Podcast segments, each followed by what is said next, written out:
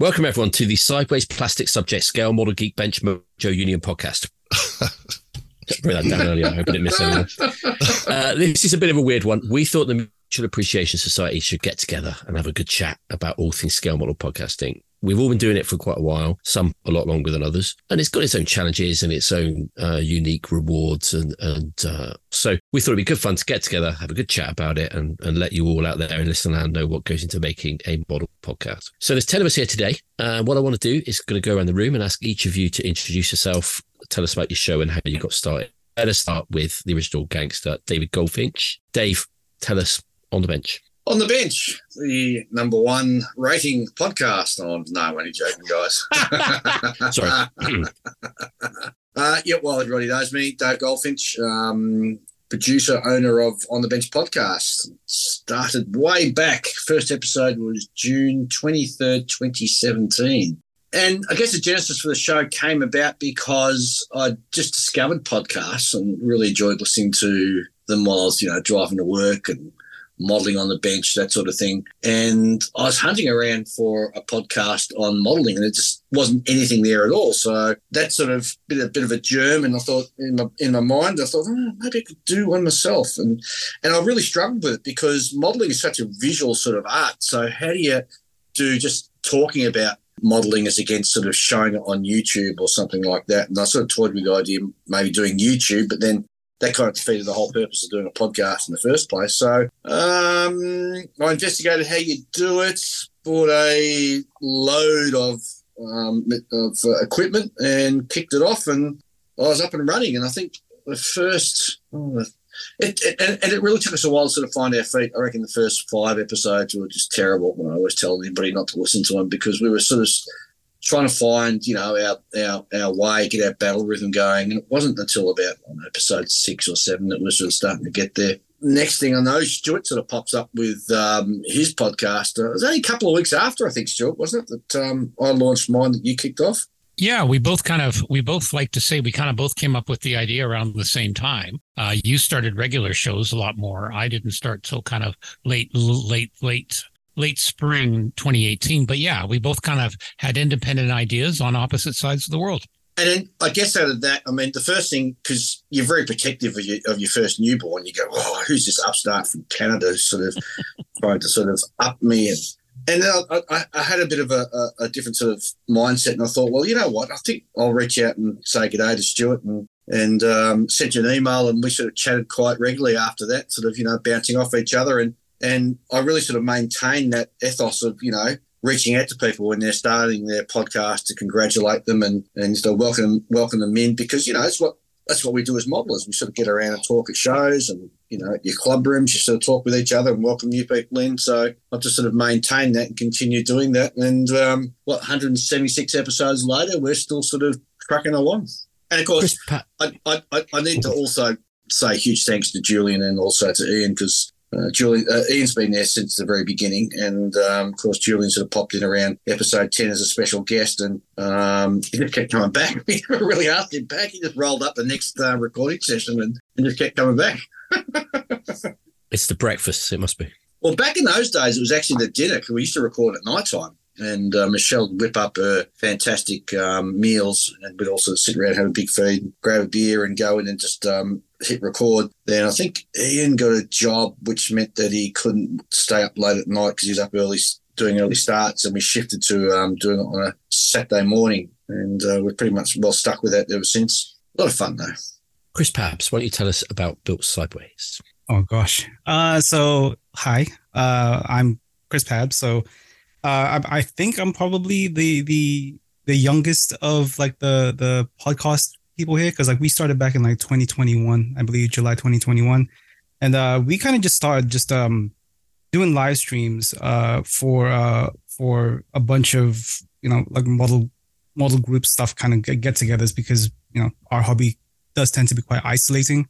So we were doing a lot of uh, live streams at the time. And what we would do was after the live streams, we would have, uh, you know, just kind of hang out, have some talks, have some dis- discussions, you know, with the, with my co-hosts, and uh, it kind of just, we kind of just threw the idea out there of, of, maybe we should record some of these discussions, maybe not some of them because some of them can be a bit uh, spicy, but like some of the other discussions we had were quite, um, quite entertaining. Seemed like and and we thought you know people could get a kick out of this. Uh, good information, good knowledge being shared, and we're like, you know what? Let's let's let's give it a shot. Let's give it a try. And uh, myself, Brian, Julio, and Kyle uh, kind of came up with uh, Built Sideways because uh, you know with all of us together, things never really truly go straight.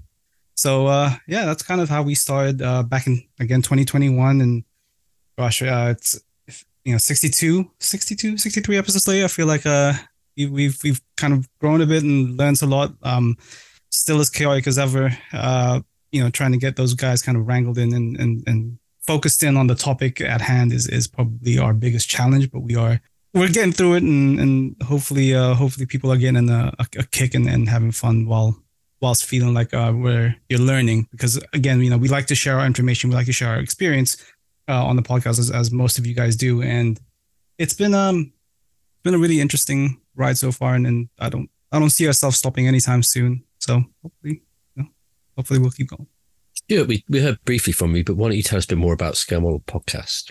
Yeah, uh, Stuart Clark here, Scale Model Podcast. Um, as Dave was saying, we both kind of independently came up with the idea. I've done I've done two other podcasts, a technology one and more of a current events political one. Um, yes, I like to say I have a face face for radio, and it would have been a career choice quite possibly. So I've always enjoyed it. And then, yeah, getting back heavy into the hobby about 10 years ago and kind of similar. I wasn't seeing a lot of uh, podcasts for modelers, a few for model railroaders, but not for model making. So I did one initial one in late 2017 and then life interfered again and then really started to kick it in uh, in tw- uh, 2018. Anthony uh, Goodman came on board. Him and I are in the same model club and like I said before we started recording, five minutes apart from each other. So we did quite a few, and then life got busy for him. And then uh, we had uh, uh, Jeff and Terry from the States, and they're kind of the regular stable now. Jeff and I are both on the local IPMS club executive, and uh, we've got we've known each other for a few years, and it just really works. And then we have some uh, fairly other uh, people that come in, another interest, a bunch of cast of characters. Uh, we found just as you know, what one thing we were saying is that every podcast you can have multiple ones. We all have different niches. Um, and it works out well. We seem to be more on the uh, on the sci-fi, some aircraft kind of. I try and get stuff from the industry behind, but yeah, there's more than enough room for everyone, and it is. It's a it's a worldwide community, and I like to think COVID. One of the only good things that happened with COVID, it really brought that forward with virtual meetings and stuff like that. We our monthly club meeting, we still do a Zoom recording, a live stream for that. Um, so yeah, really enjoyed it. Um, lots of good fun. One of the best things I love is going to shows and meeting people and meeting some of my fellow fellow podcaster. It was awesome when uh, when Dave managed to come up to Canada, uh, up uh, up to the uh, Heritage Museum, and then of course we had Mike and some other folks come up last last year for Heritage Con. So yeah, I just I I just love love doing it. It's a labor of love. Mike, the uh, Plastic Model Mojo is one also one of the older shows, one of the longest running uh, podcasts. You recently celebrated 100 episodes. Why don't you tell us about the show? Uh, we did. I'm Mike Basket. I'm the editor and creator for Plastic Model Mojo. My co-host is David Knights. Uh, I live in Lexington, Kentucky, and Dave lives about uh, 80 miles west of me in Louisville, Kentucky. Uh, we started the podcast. We started recording winter of 2019, and we dropped our first few all at once, uh, January January 1st, 2020. And it, was just a an outgrowth of our friendship. Dave and I have known each other. We've been the Military Modelers Club of Louisville. Uh, it's been 30 years and change I've known Dave. So that's why I don't need video to to, to avoid overspeak and stuff. Because after that long, you know, I can almost complete his sentences and uh, he can complete mine, but I have to edit that out when he does that. um, again, it's it's really a window into our modeling journey primarily. And we, we've often said on the show that we, we, we did it to kind of further our own motivation and our own um, productivity, though you might not realize it as slow as I am and as slow as I admit to being a builder up until the podcast was going on or when the podcast started, I was had really kind of devolved into an armchair modeler quite literally. Uh, I was buying stuff and filling with it, but never really doing anything. And and I, have told that story several times. I won't tell it again here, but uh, there was a big time that I didn't do anything, and and this has kind of helped me get uh, get things moving again, give me a little more purpose into to my own enjoyment in the hobby.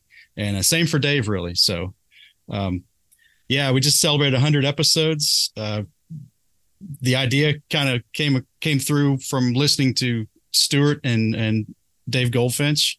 I found their podcasts, and then uh, I kind of uh, invited myself onto Stuart's one time, very early on, back uh, in 2019 at some point, one of his earlier episodes, and just to kind of see if I, I thought I could do it, and thought it's thought to or to see if I would even enjoy doing it, and it seemed like something I could do, and uh, seemed like fun. Stu was having fun. Those guys in Australia were certainly having fun. And uh, now Dave and I are having fun, and I hope we all are because uh, the, it's interesting. Stuart uh, mentioned COVID, and we have the same. I'm sure we all do. All those that started uh, in 2020 or were involved in 2020. Uh, you know, we had recorded, gosh, a handful of episodes, and then went to a show in Indianapolis, Indiana, in gosh, I think April 2020 and like that the ne- very next week the the world caught on fire and you couldn't do anything. And it, was really that close.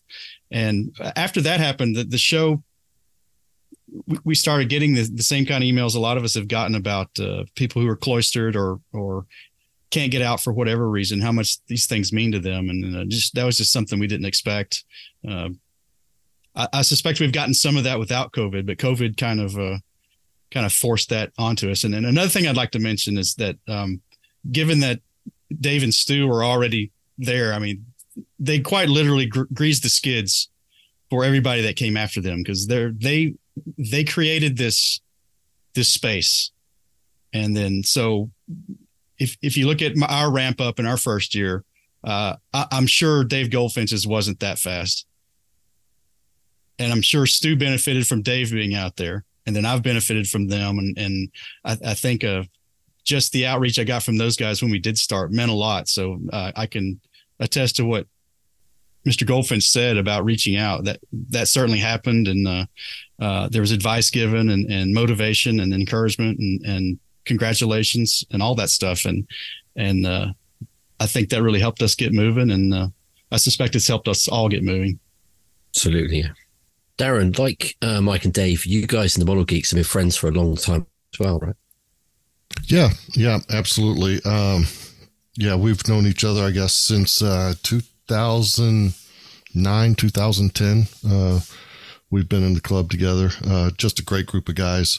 Uh, for the listeners out there, my uh, Darren Cook here uh, from the Model Geeks podcast, creator and, and producer of said podcast. for what it's worth, um, yeah, we uh trying to just fall in line with everybody else here. You know, we we've known each other for a long time. Like I said, two thousand eight, two thousand nine, I guess. Um, you know, I remember that same time frame. Uh, I think it was uh, Stuart and Dave were talking about. There were just no model podcasts out. There It was right around 2015, I guess, uh, when I, I actually started to look for one. I found something on railroading, I think, but uh, man, I think that was the, the, deal was my wife was listening to Serial, and to be honest with you, I had no idea what a podcast was back then. No idea. And that's why I told her, so, hey, let's see what they got for scale modeling. So like a railroad thing came up. But, uh, so I kind of got the itch for it, but about that same time, I was starting, uh, my Facebook group on YouTube. I mean, uh, Facebook group on, uh, Facebook and, uh, taking a stab at a YouTube channel. Uh, which who was it said go back and listen to the first few oh it was dave said the first few episodes of uh, your podcast were weren't worth the damn uh, well you all see some of that early youtube stuff man it was just horrible. I always say the same thing. Don't go look at it delete it if it went for the damn algorithm. But uh anyway i kind of got the bug uh for for the podcast back then but really didn't have a clue what the hell to do. I guess it was 2020 I guess. I, I started kind of putting it together. Uh, Frildo and Whitey and Scott and I had hit it off there within the club.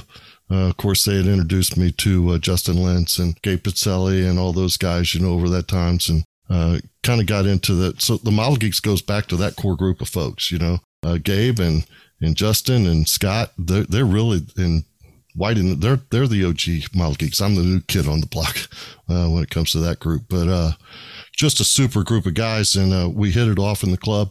And uh, you know, story told. You know, we hit it off and, and started it. So uh, it's been a great time. Uh, I couldn't imagine doing it with any any other group of dudes. You know, we they're just they're just super people. And then you know we had Tim, uh, Tim Holland, of course, El Presidente. He is now he is the president of our our local club. Um, he stood in for me several times while I was on travel, and it just made sense to bring Tim in. Uh, he he kind of has that connection with folks within the seventy second scale world, and uh, is just a, a likable guy. You know, he's just a super guy. So brought him on board, and uh, here we are. You know, 60, 69 episodes now. Uh, so that's it in a nutshell. You know, looking for looking forward to 69 more. So I told the guys the other day, I don't care if two people are listening. I'm going to keep on doing it. You know, so we'll see how how it is here in another. Uh, oh God, another three years. I can't believe it's been three years already. But anyhow, yeah, that's our story in a nutshell. Scott, the Plastic Posse's been going a pretty long time as well. Why don't you tell us about that?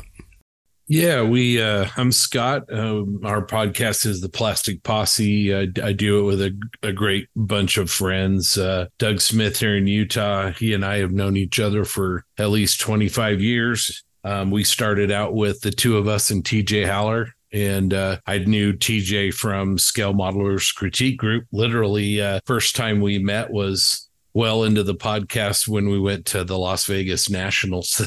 First time we'd ever been in a room together. But I I heard uh, Stuart and uh, Podfather uh, Dave and uh, Mike and Dave's podcasts and liked it. I also heard uh, the Scale Model Shed, which isn't around anymore, and uh, we have one of those guys on our crew, Jensen Taylor.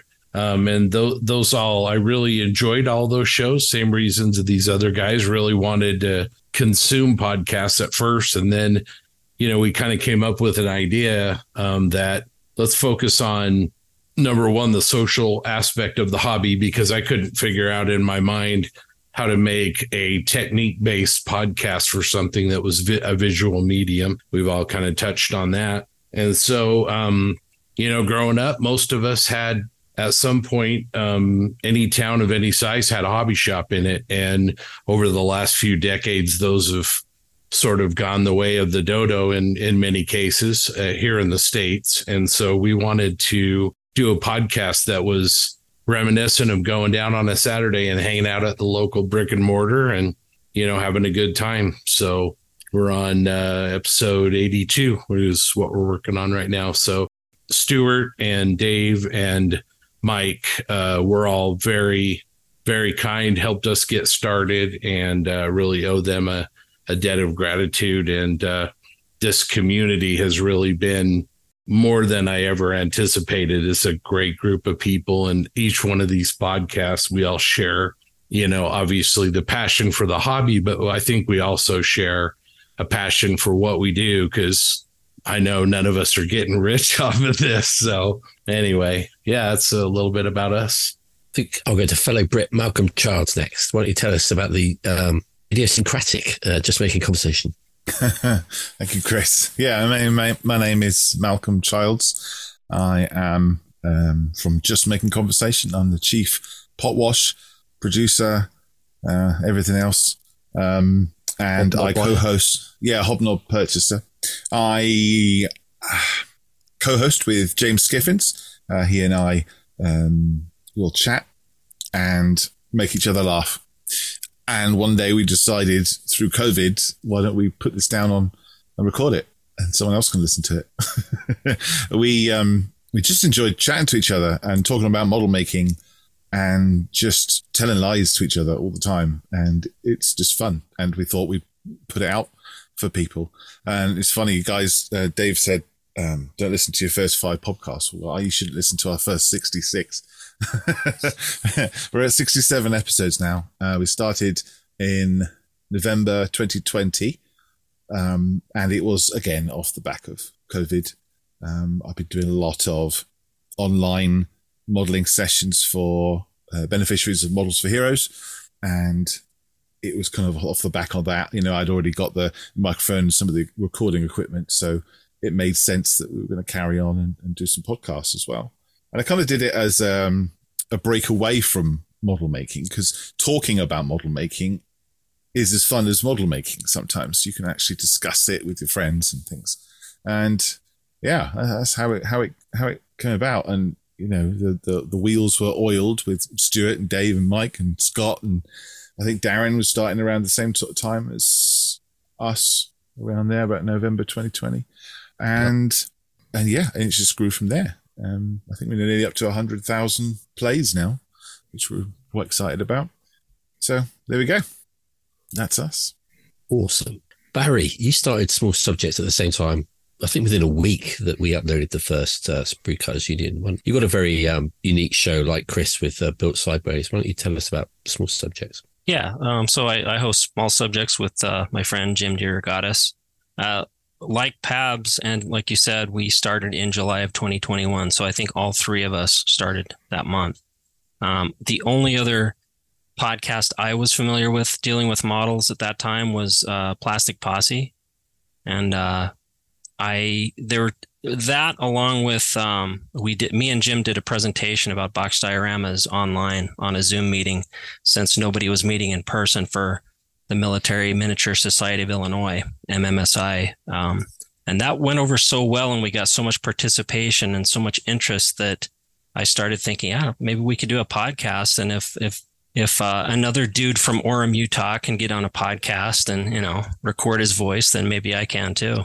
So yeah, we're we're on episode 41. Uh, I do all the producing and the editing. Uh, Jim is a radio professional, so he is actually a, a fantastic interviewer. He it, it I didn't realize what a skill it was, what what a uh, what what it took to do that. But he's a pro, and and he's he really is a a, a massive part of that. So yeah, I think I'll go to Rob next. Rob, you've got the newest show, I think, out of the podcast. Yeah. So, I mean, those who know me, I was originally on a previous podcast before the Modeling Insanity podcast. So, the Modeling Insanity podcast was an offshoot for me of I was on the Miss Green podcast, and that podcast started in mid 2021. But the consistency with that podcast, I wasn't in control of it. I was just a co-host, and the the the inconsistent of the uploading of the episodes. We would record episodes, they would get released or they wouldn't get released, and it was an issue. And it went through some trials and tribulations until a point where, in mid this year of 2023, I decided to go on my own and figured I wanted to start my own podcast.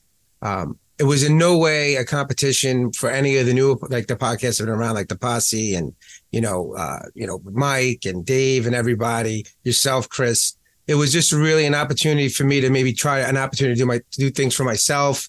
I got a good bunch of guys, Justin Ryan. I know that Darren met Justin at the at the uh, at your PaxCon show. Right? Was it? Oh PaxCon? yeah, yep, yep. Right. Justin, Justin several times. Super guy. Yeah. Justin's a great guy. He co-hosts with me. He's a funny guy. We always want to try to make the Insanity podcast a little bit more edgier, a little more funnier. I know it might might be somebody's cup of tea for some of the content that's on there. Like we don't edit everything out. You know, there's a lot of expletives that might be going on on the show, but that's just my sense of humor. So I always try to keep it very, you know, comedic in some ways. Uh, but we are all going. We'll, we'll have at least ten shows by the end of the year. Um, so we're doing pretty well when it comes to releasing. Um, we have some good interviews lined up. We got a couple of friends on to do interviews at the start, but now that we're like on a roll now, we're starting to get some more people on coming into the next into 2024 for some good interviews. But the whole idea for me was to try to bring our build rooms. We do build rooms every night with our group. I don't know if anybody, I don't know if anybody here has been on any of our build rooms. I know TJ's come on a few times and John jumps in once in a while, Scott. And our build rooms, we get like 15, 20 guys a night in our build rooms and it's fun. And the podcast was sort of like an extension of those build rooms. Some of the this discussions we have and um, some of the topics we talk about in the build rooms, you know, we always try to like carry it over into our podcast. So we're still learning as we're going, especially with the group. I got, you know, Rob Adams, who runs the uh, Model Makers Union, um, as well as my Steve Santucci, who's actually a personal friend of mine in my personal life, who's like one of my best friends. So he's like kind of like my, uh, it's, I, how can you say, he's like my Stan Laurel. Like I always like joke around with Tooch. If you ever listen to, like the outtakes, you'll always see me breaking his chops, but it's always in good fun, you know. So again, it's it, I always wanted to try to bring a little comedy and a little more, um, you know, you know, like this, like the guys in the locker room type of talk with our podcast, and it works for some people. It doesn't work for others, but you know, I think that's for everybody's. Not everybody's going to hit the same audience and uh, we do have a good time. And you know, again, we're going to have at least ten episodes within six months, and hopefully by next year we'll have you know as many episodes as uh, some of you guys. So we'll see what happens. Well, I suppose I'm the only one left, unless I missed anyone. Didn't miss anyone. No. Uh, my name's Chris Meddings, and I run um, the well, run. I started the Sprue Cutters Union. The other two run it. They just tell me what to do. Um, I knew the co-host Will Patterson and Tracy Hancock independently. They didn't actually know each other before we started the show, but um, I knew that they'd probably get on pretty well, and they did. We were lucky; the chemistry worked, uh, which it doesn't always do. It's a, you know it's a bit of a tricky thing, isn't it? Recording and people can hear it when it's not genuine, when the conversation isn't genuine. I, I, expect we've all had interviews where it just didn't quite click and it just, you know, listening back to it when you're editing it, you know, it sounds kind of a bit awkward or whatever. And, and you get other ones that just run and run and run. The conversation's great. So it's kind of like that with your co-host. We weren't really interested in a broad appeal show in appealing to as many people as possible because other podcasts were already out there when we started, like um, Barry and, and, Chris. We started, uh, and uh, a couple of other guys started in mid July, uh, mid 2021. And they're already established shows doing other things really well. I've been on Scott's show on Plastic Posse as a guest and they were doing it really, really well. So we thought, well, there's no point just doing what other people are doing. So we'll just basically lowest, uh, lowest, um, intellectual investment, do the show you want to hear. It's, I think really that's the only thing you can do. It's like models. You, you can't build the models other people want to see. You've got to build the models you want to make. And, um, so we just built the show we wanted to, to build. And from the beginning, it was a, a based around an interview, which again wasn't exactly revolutionary. Everyone was doing it. So, and it's going pretty well. So, um, yeah, I mean, we're, uh, 50 odd episodes in. We went to three weeks because two weeks was a punishing schedule. And we'll get onto that in a bit because I know you will experience the same joys of editing and, uh, herding cats that I do of trying to get interviews and, uh, and, um, co-host together. And I think what a lot of people don't realize is when you start these shows, you think, oh yeah, we'll just do a show every two weeks. And then you think, hang on, birthdays, Christmas, family vacations. And it's like, oh, that, that's not going to work. so you have to just kind of try and make it work as you can, really. So yeah, that, that's, uh, the Sprue Cutters Union. It's doing all right, I suppose. I haven't got my second Learjet yet, but I, I suppose it'll just be a matter of time. So uh, let's let's move on to some uh, topics. Uh, now we've got a few things uh, we talked about um, before we, we put this together. So let's let's have a look at that. Now, one of the things that's come up is that each show has its own kind of, I think, unique voice. Whether we set out with like an idea of what that voice was over time after those first few episodes that we were talking about, you develop it. So, what do you think is the voice of your show, and how important do you think it is to have your own kind of unique voice? Scott, I'll start with you this time.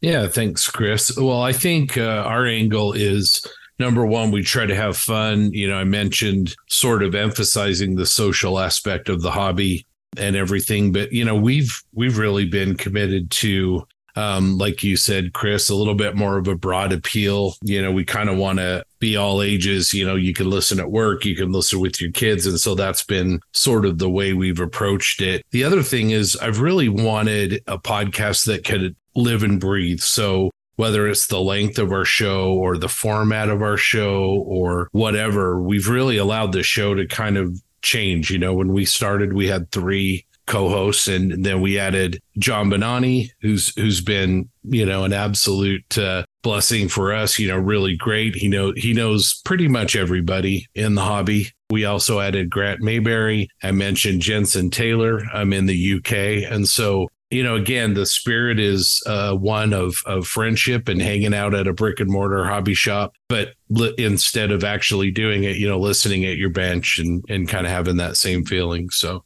anyway, yeah, that's kind of what we do. I think the two words that always come to mind for me when I'm listening to your show are positivity and community. They're the big things that that come over. Yeah, thank you. That's what we try to do. So, thank you, Chris. You've got a very unique show. Why don't you tell us about that, about the uh, of Built Sideways? Uh, yeah. I mean, so when we started, uh, there wasn't much to, to in terms of like, so uh, you know, we we focused primarily on Gunpla, so you know, uh, Gundam model kits and stuff like that. Um, but a little bit of like traditional modeling sprinkled in, uh, armor and, and car and stuff like that. So it's not like we we focus just on that one kind of topic, but what we kind of like to do is we like to kind of hit topics that normal kind of traditional modeling podcasts don't uh, don't really talk about or don't feel comfortable talking about per se. So we, you know, we, we talk about gatekeeping, talk about kind of like that, that kind of things that people would normally shy away just because it can be a little bit controversial. It can be a little bit, what's the right word for it? It can be a little bit messy or spicy. So, you know, we, tr- we, you know, we try to kind of focus in on, okay, well, why is it spicy? Like, why can't we talk about this? Why can't we look at it like and in an impartial manner and see if we can have a proper discussion and see why it's such an issue or not an issue? Uh, so you know, we try to look at it in every angle, uh, uh, and we just have we try to let the conversation flow as much as we can. Um, as much editing as I do on these episodes, and God knows, like uh, there are times I'm just sitting out here, like the sun comes up. It's just a a whole it's a whole thing. But um, you know, the one thing that I can I can absolutely praise my co-host for is that they let the conversation flow and the topic is there. And you know, even though they do have a tough time kind of focusing in on the actual topic itself, the conversation is where the gold is is at is, is what I like to say. And um, I think I think that's what kind that's what's helped kind of kind of help the, the show grow. Um, it's uh you know the, in terms of the feedback we we've been getting, it's always been like, oh man, thank you for talking about this. It's something that we've never really talked about, at least outside of our like inner circles and stuff. You know, um, one of the one of our more popular episodes was uh, sexism in the hobby, and again, that's not really something that you know people openly talk about for some reason, and um, we really wanted to talk about it just because we have female builders in our in our circles and they've been discriminated against, and we wanted to know why. You know, what what kind of their experience, kind of our experience, and why it needs to be talked about more and, and stuff like that. So I think that's what makes ours a little bit more unique. Um, while we don't, we do talk about the models themselves. We also talk about the people behind them, and it's uh, and and the importance of of acceptance. Just because it's you know, especially because even now, uh, Gunpla is still kind of a niche hobby. So we talk about niche topics on top of that. So um, I think that's what makes us unique. I hope at least. So that's us.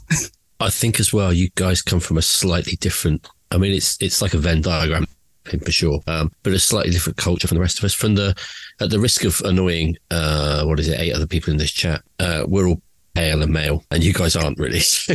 You've got kind of a different culture going on. Uh, it's a younger audience, uh, perhaps. Uh, you know, as I look around and, and I'm seeing some some faces here. I mean, let's let's just say I, I, I, do I do stand out a little bit. Um, but uh, I, yeah, I think I think uh, that also helps us a lot. Like um, because each one of myself and my co-hosts are, are very different. Um, you know, Brian Bro- I'm sure you guys have all spoken to him. You know, he's you know very tall, uh, Caucasian male, um, coming from traditional modeling and stuff like that. You know, very creative guy. You got Julio, uh, from you know from Brooklyn. You know, very uh, very outspoken, very loud and boisterous. Kyle from the Midwest. He's very uh, again back into back to traditional stuff. He's uh he's also very knowledgeable and and uh kind of very introverted, so getting him to talk has been a bit, a bit of a challenge. But um, you know, and then myself, who's kind of been everywhere, kind of internationally, and, and but mostly based upon like you know, kind of like the the, the East kind of uh, Japanese Asian side of, of modeling, where there's Gunpla and Super Robo and stuff like that. So it's been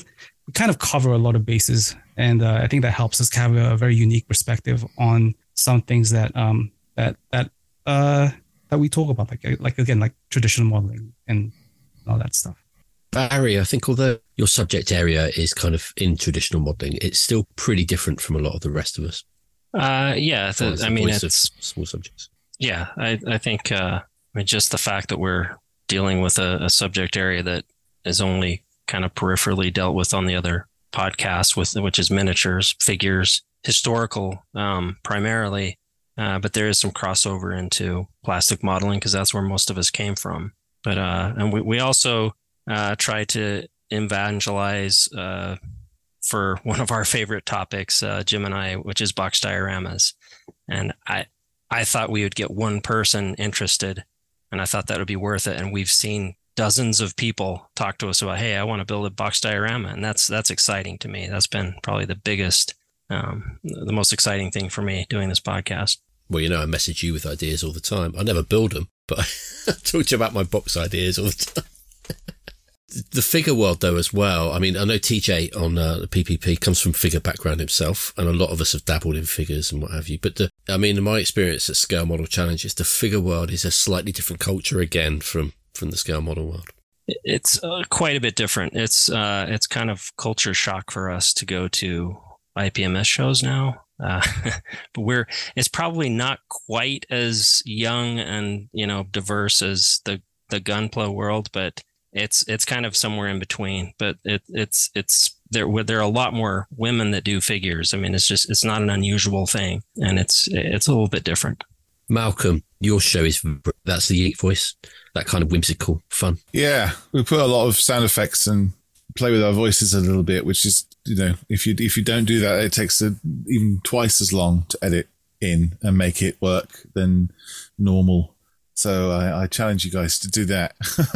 um, what makes us different? I guess we just um, James and I always kind of said we'll keep doing the podcast uh, while we're enjoying it, and the second we stop enjoying it and it becomes too much, we'll stop. And that was three years ago when we haven't stopped. So we always try to do just what him and I want to talk about. You know, we don't really tend to follow the herd so much in what other people are talking about. We just kind of go our own way, and it seems to work. You know, um, but uh, I mean, interesting. You know uh, how things are changing. Like talking about box dioramas, Barry. There was, I think, at Scale Model World last week, there were more box dioramas there than I'd ever seen. I don't know if you felt the same way, Chris, but uh, um, yeah, things. You know, I, I don't know if it's a an influence or it's just something that I noticed. Uh, boxes are an absolute rarity at uh, Scale Model World. That's that's pretty impressive since we only have about ten listeners. So, and they're all ah. in Chicago. but yeah, we always try, we would uh, we try to do what we we enjoy, and I guess other people have enjoyed listening to it as well and you know messing around with the voices and making it sound like chipmunks every now and again is is fun. I, I, have to say, I think your little sound effects and stuff you do are really professional, though. I mean, yeah, you kind of throw it away as a little joke, but they're always really well done. Really well done. Thank you. That wasn't really a question, was it? Rob, you've already said your voice is pretty unique, uh, and it definitely is. Uh, that that kind of uh, East Coast thing. And uh, what is it you wanted to? I mean, you've said what you wanted to bring to it, but how important do you think it is just to be yourself and just to not worry too much? Well, I think that if anybody knows me outside of the podcast or sees me at a show, they know who I am. They can hear me across a room. But I always wanted to try to keep as much entertainment in the podcast as well as being informative. Like it's always my goal to just I'm always myself when I'm on the show, maybe a little too much. Um, it's heavily edited sometimes because there's some crazy stuff is said at some points. But I mean, you hear some crazy stuff on there. Just imagine what gets cut out of there. Um, but I think that the goal of the podcast for me, as well as the co-host Steve, Justin, and uh, Rob, is to be informative. I mean, you have to be informative, but you know, we're modelers. We're not really entertainers. You know, this isn't the Joe Rogan podcast. Um, there's only so many topics that we can have, right? I mean, you got to make it as as entertaining as possible. I think some of the best times that I have is when, like, it's like I said, like that locker room feel like when you're sitting down and having a discussion about something and you're you're just you know you're being honest about things. Like you'll always hear me be honest on that podcast. Um, i'm going to speak my mind whether you agree with it or disagree. Um, i know chris when i i talked about the 3d printing on that one episode like you I, I woke up scott. This is the this is what this is your tj and i love him so after we had our one podcast regarding like what 3D printing was, and I had just recently got interviewed by um, Dave Grummett about that same thing about 3D printing and how it would affect me as like you know a photo etch guy or a scratch builder. And I woke up to a message from TJ at like 4:30 in the morning because I know he wakes up early to go to work, and he knows I do as well. And all the message said was, "You're wrong." That's all it said. that's that's TJ. and I wrote back. That's all he needed to say. And right, and I wrote back about what and nothing for like an hour, and then I get another message. Everything. that's it. And then just you, you're just oh, wrong. Oh, it was great. And then Matt and Chris, you did the same thing to me pretty that same morning. So again, I mean, the whole idea is is to be as informative for me. I can only speak for myself. I'm, you know, I can't speak for the co-host, but for me is to be as informative, but also keep a little comedy and myself in there. I'll always be myself. And some of the best compliments I've gotten, especially with the new podcast, is when I get messages from people of people who I don't know saying that they couldn't, they they were hysterical laughing at something that I said, or um, or that just had a good time just listening to it because it's a different feel from a lot of the different podcasts. So it was always my goal for me personally is to try to just be a little different in a way where you know, we can discuss topics, have fun doing it, and just be a little bit edgy. Uh, I know that Scott said that he they try to be like you know you know probably you know a, you know a broad audience. Our show is not for kids. So, you know, we always try to make sure that, you know, you know, there's going to be some expletives dropped on the show, but not at the point where I think it dominates the show, I hope. Like I don't want it to just be like you know, a, you know, a, a, some stupid R-rated movie where all it is is just like you know, stupid curse words or like non-topics going on.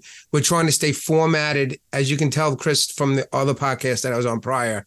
We're trying to keep it as as formatted as possible and model oriented as possible compared to what we did in the past. So I think it's working out. Well, I was going to come to Mike next. Mike, I think a big part of your show is, like you said, the long long relationship and friendship you have with with David Knights. It's obvious you two have known each other. There's kind of a, almost a shorthand in your conversations. Yes. Do you think the voice of your show comes from that, or is it something that you consciously thought at the podcast? It it it comes from that. It's completely organic from that friendship entirely. Uh, you know, if we, if we would characterize it, it's and, and not that we're trying to to not to use the comedy side of what I'm about to say is is is the is the reason, but uh, it's it's it's just it's just he and I, and it's kind of a now those outside the United States might not understand it, but a a, a Johnny Carson, Ed McMahon kind of thing. Dean Martin, Jerry Lewis. You can say who's Jerry Lewis. You can you can figure out which one of us is Jerry Lewis. It's Dave. All, the all, all the youngsters here may have to Google that. uh, but just those those, and they happen to be comic comic skewed kind of of duos, but uh, some of those had some friendships behind them that came through and all that. Now, I'm not saying we're comic geniuses or anything, and and that's really not the point of the show, but it is an extension of our friendship, and all the conversations and the exchanges tend to tend to reflect that. As far as our show and our differentiation, we run a pretty tight format and it, it's not scripted but uh, our, our our segments run across an outline that is consistent episode to episode it, we're really trying to to make it a show right um that is has some level of consistency episode to episode and and not meandering all over the place now uh, sometimes that works out sometimes it doesn't and it's just it seems to work out well for us because we can we can pre-plan collect our thoughts and uh, uh, we have one segment that kind of flip flops between uh, every other episode that we do, uh, just because we thought things were getting a little too long. Uh, but we like to work that way. Uh, I'm an engineer; he's an attorney. That's that's the, the, the, way we work in our professional careers typically, and I think that's just the way we we feel like doing things, the way we're comfortable doing things. And another thing we've done on our show is we've tried to foster a handful of personalities or, or recurring guests that we think have something to offer to the modeling community. Depending on your skill level, maybe they have something to offer others more than than some, but uh, that's okay because we're kind of a, a, broad audience, kind of like the Scott and his team are. But uh, you know, with Dr. Miller and and Evan McCallum, I'll get to him a little bit more in just a second. But uh, Steve Hustad was a real kind of uh, scale model idol of Dave's. I, I didn't really, to be honest, know who he was because I wasn't a 70 second scale aficionado, aficionado like like Dave, but uh, uh, we finally got caught up with Steve and, and keep having him back on the show. And every time we have him on the show, it's just a, a font of information and, and, and modeling goodness. So uh, we're going to keep doing that. We're, looking for a few more, and we've got our eyes on some folks so we want to get connected with and uh, try to have on as recurring guests. But that's kind of uh, kind of our, our way of doing things. And we've we set out early on to kind of and when I say this, it's, it's, not to disparage any of the other shows who, have done this because we all do things differently. But uh, uh, back to that, trying to make it a window of our modeling adventure and our our journey. Um, we weren't fast to run off and start recruiting all the scale model rock stars, as I like to call them, as guests early on. All those people are already platformed; they already have a big following. That's just not the way we wanted to go. We wanted to to to leverage our friendship, and uh, if people f- found that interesting, uh, that was going to carry us forward. And so far, that's working out pretty well. We tend to have guests on our show because they're people I know rather than because the, the names or whatever, or, or people that Tracy or will know. But, um, and it's things we want to talk about. But I think one thing that all the shows do really well is the, the chemistry between the co-hosts, which I personally believe that what people want to listen to, maybe subconsciously, is people having fun. I that, think you're right. That if they're listening to other people having fun and genuinely enjoying themselves, then they'll have fun listening to it. And it's it's funny you mentioned about comedy double acts because I was thinking of Malcolm. Uh, I always think of of Malcolm and James as Morecambe and Wise and, and those kind of classic British comedy double acts. Who's who? That's what I want to know. Yeah. the comedy doesn't really matter. What you've got is you've got a rhythm between the two people. And when you know, like Chris and uh, the guys on um, Built Sideways are all friends, and like Barry and Jim have known each other for years, and the model geeks and everyone. When you've known these guys for years, you've got a natural rhythm that really works. And it, it's pleasant to listen to. It's enjoyable to listen to. And that's really, the interviews are great, but what sells the show is I think people like to listen to modelers having fun talking about modeling. Dave, I think the, the chemistry between the three of you is great. I think Ian and Julian are, are slightly different personalities and you're kind of the moderator. What do you think's the voice of, of On the Bench, the unique voice? Um, we've, we've had a lot of people actually write in and say it just feels like that they're um, listening in on a group of guys at a uh, modelling club, which is, you know, it really pleases me because that's unintentionally, it was sort of the vibe we're sort of aiming for. And um, another one wrote in said, it sounds like I'm listening to a couple of guys in a pub, um, you know, on the other side of the booth, just yak, yakking away. And, you know, to hear back from your listeners that, that that's the sort of what they're picking up on is sort of it's it really good for us. We didn't really sort of aim. We just sat down and sort of just yacked, and and I think it it because of or Ian and I have sort of to my wedding, so we've known each other for ten years now. Um, so it was just it was just something that flowed organically. I guess for me, some of the pleasing um, uh, consequences that have come out of, um, of, of doing this is that we've had a lot of feedback from people who. Uh, well, gee, there was just one just recently, the re- recent show we were up at um, in Canberra just last weekend, Had a, a, veteran come up who'd done five tours, and he said that um, going into the shed, listening to our podcast and modelling steadies him. And I can't count the number of people who have written into us, particularly over um, during our COVID period, where we're trying to pump out one show a week. Um, where people have written in and said, "You're an absolute lifesaver." Right? It, it, when when I was at the last IPMS show, oh, gee, which one was I at? Omaha. I, I had a guy come up and uh, he just burst into tears and gave me a big hug. He said, You're a lifesaver uh, during a fairly dark period of my life. And, you know, we're just three guys who are no different or special from anybody else who just sit around with a microphone in front of us and sort of talk models. And to be having that impact on people unintentionally, it's both humbling and and beautiful at the same time. And it's a complete unintended consequence of what we were intending to do. And the fact that, you know, we've reached out and sort of touched just one individual, let alone hundreds, is just, it just blows my mind. Well, you talk over each other all the time on the Sprue Cutters Union. Um, the, that impact that podcasts have had is something I want to come back to a bit later. I think that's a really important point. But before I do, Darren, you guys on uh, on the Model Geeks know each other really well, um, but your unique voice also comes from your kind of professional experience. Is that right? Yeah, th- yeah, absolutely, one hundred percent. Uh, you know, we the the four, well, now five of us, all uh, retired Navy, and I mean from all aspects of the Navy, through the enlisted ranks, uh, all the way over to the Naval Academy uh, as well. So, you know, uh, pilots, maintainers, uh, maintenance officers, etc. you know, that's what we've done for our entire life. Matter of fact, we're all still employed by the Navy. So uh, it's just one of those things that's in, ingrained in us. It's it's a it's a fraternity that we will always have the, the the five of us. So we do, and you know, I think that's really what makes our local club here what it is. We can go down the the rabbit hole of you know IPMS rules for club meetings and so on and so forth. Another show, another day. But uh, we are an IPMS club, but we we forego all that business BS, right? That's not what we do. Our club is a bunch of guys sitting around the table, having a few beers and talking about models. And that's, there may be an announcement like with PaxCon. Obviously, we had a couple announcements there, but there's no business done. Uh, and you know, we, we rib each other. we, uh, throw stuff at each other. Uh, but we also compliment and help each other, uh, along the way. So, uh, that's kind of what we wanted our podcast to be. You know, I've heard Scott talk about the social aspect. 100% uh, agree. Uh, that's why I started the Facebook group that I did. Uh, a, y'all I've all heard it, right? The hobby's dying. so I put that group out there, and guess what? 28,000 members later, the hobby ain't dying, right? So uh, it's more about now fostering a community and uh, and helping to promote and build and grow uh, the hobby. Uh, there was some conversation earlier about age and you know uh, gender. Except these are great things.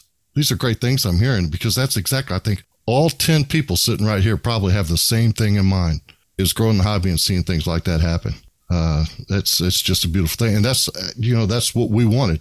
We wanted to be that club that people can't get to, and in the same time help promote and lift the hobby and make it a little bit bigger and better for everybody. So, um, and here again, that we're all naval aviation centric.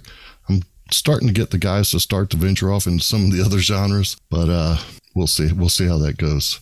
It's like prying uh, gold out of somebody's fingers, but we'll get there. So uh, yeah, what I was just saying was that uh, I, I've I listen to all your shows. I listen to every single episode, because I get to model all the time because I'm a professional modeler, which means I live on baked beans on toast because it sucks the but anyway, um, but the the model geeks, I know you guys do different things. You branch out into other stuff as well, but it's good to have a USP yeah. for you show, and that's your you, you know unique selling point, isn't it? That you, this amazing depth of Navy aviation experience. Yeah, yeah, that's uh, and we're still like I said immersed in it where we're at here now. So and have archives, and we're just fortunate to be where we're at within our hobby here. Now, Stuart, probably your I don't know what you would say your unique voice is for Scale Model Podcast, but I think you cover the business side really well. Yeah, I that was kind of the one of the original goals was more the business side, and was also to try and advance the hobby and make and make people realize, you know, that there's more to it. The hobby, and people have heard me say this every time, the hobby's evolving. We were fortunate, uh, just like Chris was saying, uh, you know, how big Gundam is and the Far East market. Anthony spent a, a couple of years in Japan, um, and so he really understood that market and you know, a lot of people in Europe and North America didn't realize how big the market is. Uh, you know, when Bandai produces, you know, 500,000 people are lined up for hours outside the shop. And, you know, in the old days, Monogram considered 10,000 to be a success. Um, and that's the thing. The hobby's evolving. So we, we do try and, we do try and cover, cover the business when we can. It can be challenging sometimes. Obviously, some of the, uh, drama, I think we can safely say, at a certain national organization um, over the last couple of months has kind of been, you know, interesting to cover. Um, but I think it's, I think it's good. I think it very much, it's similar to what other hobbies have gone through. One of the things, and I didn't mention, one of the things that got me into uh, podcasting was again the model railway podcasts. Um, there was a couple out there, and they were covering behind the scenes when the NMRA was having their challenges. And it's very similar story to what we saw over the fall, um, where you've got a whole new generation. And the good thing is people seem to be a much more open now. Um, so we're really, you know, we're really enjoying that. Um, we love the sci-fi side. We've got a couple of guys who are regulars at Wonderfest, which is a non-IPMS show. But again, it shows there's many different sides. Um, I am not a master builder by any means. I don't enter competitions, but I enjoy it just for the love and and the, and the social aspect. Um, so we do try and you know cover off the business when we can because I think the more people understand behind the scenes, the more they'll understand why. Oh, why X X company released another Tiger or another Spitfire. You know, it, it allows them to pay for the for the weird stuff. And we're also getting into an era now, thanks to 3D printing and cottage industries and stuff like that, where you can pretty well get anything now, no matter how obscure it is. Like I love, I love ScaleMates just for going through that and, and seeing stuff, stuff that you wouldn't have had a dream to have years ago to be able to see released. And now you can get it. And no matter how obscure it is you know it's it's it's just simply amazing. And that's that's one thing i i really think moving forward. And i think having all of us pardon me the more the merrier um, will work. Scott but you I was really uh, just uh, waving at, at Darren's camera, you know, trying to trying to get a little bit of extra attention along with Malcolm. But yeah, I was but, just looking my my arms in the air. I look like I'm praying, but yeah. it'll be a good one. well, you know what? That's one thing that's awesome about every hobby in ours too. We all have the memes. We all have the stereotypes. Yeah and we can all we, we we can all laugh at it and you know that's one thing social media has been very good for the hobby but it also it enhances the good and it enhances the bad. And we've all Which seen is like that. life, really. Yeah, in the last few months, we've all seen that. That's the thing. I, I try and be the eternal optimist. Now, the next thing I want to talk about is, is what you think scale model podcasting is, how it's changed the hobby or what it's done for the hobby. And already it's come up. A lot of you guys have said about how you've had this really positive feedback. Chris, you said about the sexism episode and how that hit home with a lot of people. And I can't remember who it was now that said that, oh, well, I know I've listened to these shows. Darren, you said it. You get these letters from people saying how the show's affected them. We've done shows where we've touched on uh, very serious topics, including mental health. I know a lot of you guys have. And I think for a lot of people that maybe don't have a club or that aren't maybe the most sociable guys, it's a way they can join in the conversation and enjoy the discussion of modeling uh, at their bench, listening to it or in the car or, or go for a run or whatever. What do you think podcasting has added to, to modeling? Who wants to go first? Go on, Stuart. Well, I think as all of us said, we've definitely it's enabled you to bring it to the bench, and I think it's not only podcasting, um, which creates the community. It's it's post COVID. It's been the Zoom meetings. It's been the hangouts. I know for years and years there was only one one guy I know out of out of the UK, and of course his name's going to just completely escape me. He ran international scale modeler for many years. Um, he would do a weekly hangout with a bunch of his buddies, and everyone would would join in. And you know, I like the concept. We started doing uh, with our club every non every three Wednesdays out of four, and the fourth one we meet in person. We have a build night. We call it the Grey Butts, and anyone's welcome. I remember when Wonderfest they did a virtual show the first year of COVID when they couldn't meet, so they did one called WantaFest. So they did a fundraising thing, and I remember when we were interviewing some of the uh, organizers for that afterwards, they actually had quite a few people for medical reasons, cost reasons, travel reasons wouldn't ever make it to a show and the fact that they could virtually enter their models and be part of that community was, you know, and a couple of them said it's a life saving thing. Um, having virtual meetings via Zoom or whatever has really brought the hobby home for a lot of people who, for whatever reason or another, can't make it. Same thing with, you know, we see it with Operation Vet Build or Models for Hero and all those organizations. You know, it's really helped bring that home with the with the social media aspect. We don't just have, you know, friends in our immediate area or people we see once a year at the annual show. We now have a worldwide audience of friends and colleagues. I was going to say, I was going to build off of that because I had mentioned that on one of our podcasts about the social aspect of the hobby now. You know, you have a hobby that was once a very solitary hobby. I mean, you sat at your bench, you built, you probably saw people at your monthly club meeting for your IPMS club. You know, that was pretty much the only interaction you really had. You know, I got the idea of doing build groups back, you know, even po- before COVID, but COVID started like you were isolated from the world. Now you realized how much fun you can have at your bench, speaking and seeing guys on a screen and, and building together. Now, when you get in a room and you're building by yourself, you're like, wow, this is too quiet in here. I need to listen to something or I need to talk to somebody while I'm building because for me now, if I'm building by myself with no one on a screen or not listening to a podcast, I feel like I'm, it's like, it's too quiet in the room now. That's how it is for me. Yeah, if I can touch on that just real quick, you know, we, you look at this group we've got here tonight. We're, we're, we're talking from all over the United States, over to England, and all the way down to, to Australia. You know, who would have thought that this would have been the state of the hobby just from uh, us, the, the relationship we've grown five years ago? You know, it, it's just mind blowing. And then you take take the audience. And Scott, I think you'll attest to this. We walk through the the nationals uh, uh, contest room or through the vendor room, and we run into people and and people just talking in groups about the hobby. How many folks they've had come up, Scott, and say, "Hey, how you doing? Thanks so much for what you're doing." You know, and how many people have they met through uh, this medium? Uh, It's just it's incredible. It's it's made the hobby uh, uh, in the world a lot the world a lot smaller, the hobby a lot bigger.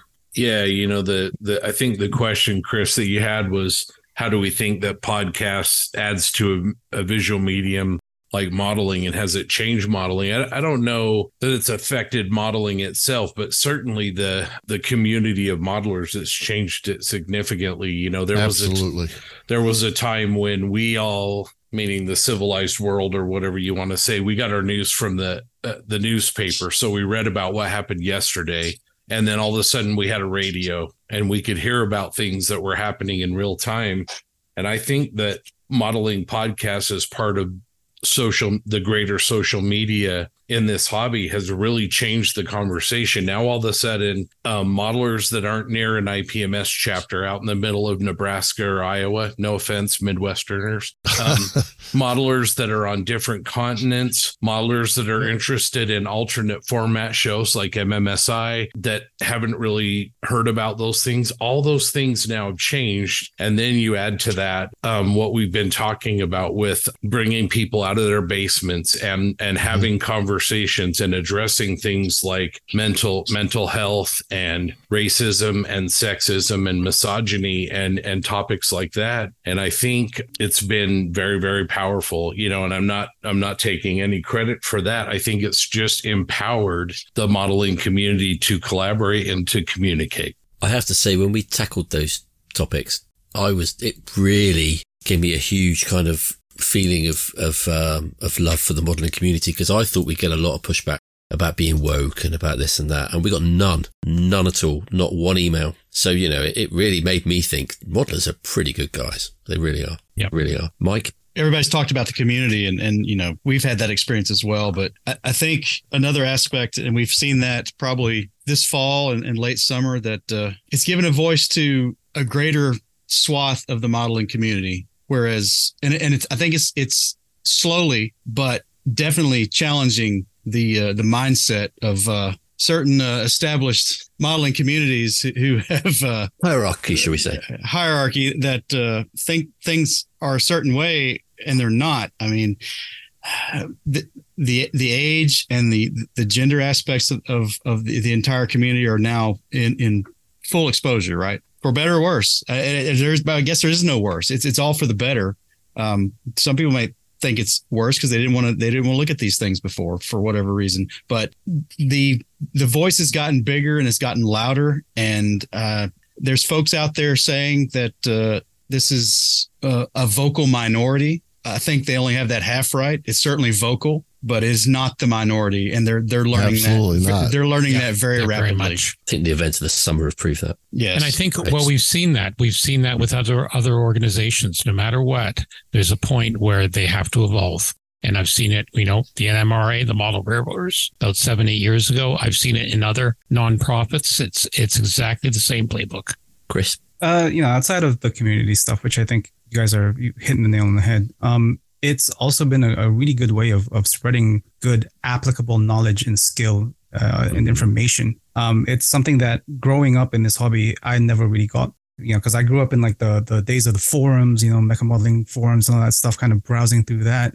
And uh, I would message these amazing modelers and, you know, kind of ask them kind of how do they achieve these things? You know, what kind of things have they been doing or kind of practicing? And I would never get a reply back. Or sometimes people would either ignore my message or just, you know, just tell me to, to go kick rocks or whatever. And um, it was always kind of discouraging uh, to know that, okay, well, you know, I kind of want to grow. I kind of want to develop this skill, but, well, you know, I don't really know where to start and, and how to go about it. And um, yeah, these, these podcasts, you know, uh, these have, these guys have really helped kind of, uh, throw information out there that's not only uh, helpful to beginners, to intermediates, and to you know to experts and pros, but it's also um, helped kind of give a voice to those who were like, well, okay, I'm, I'm more than just wanting to snap things together. Now I'm wanting to do more, and and uh, that's I've always felt like that was a very kind of small voice in the hobby that's now becoming kind of very a lot more boisterous, and and uh, I'm always going to be grateful for that because I'm always the type of of, of model that wants to improve and and know that there's no ceiling to this to this thing. And uh, that's a fantastic kind of development that we're getting now because people are happily going okay well let me show you how i do this. So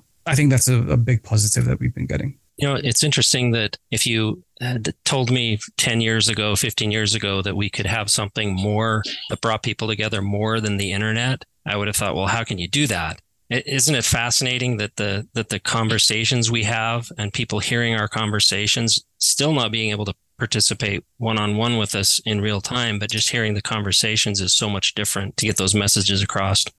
Malcolm, you were kind of working with modeling and, and community before you started the podcast as well. Yeah, I was going to say uh, one of the things that um, we uh, found in with Models for Heroes when we were doing Zooms um, because we couldn't do any more face to face over COVID was if we normalize the language about mental health.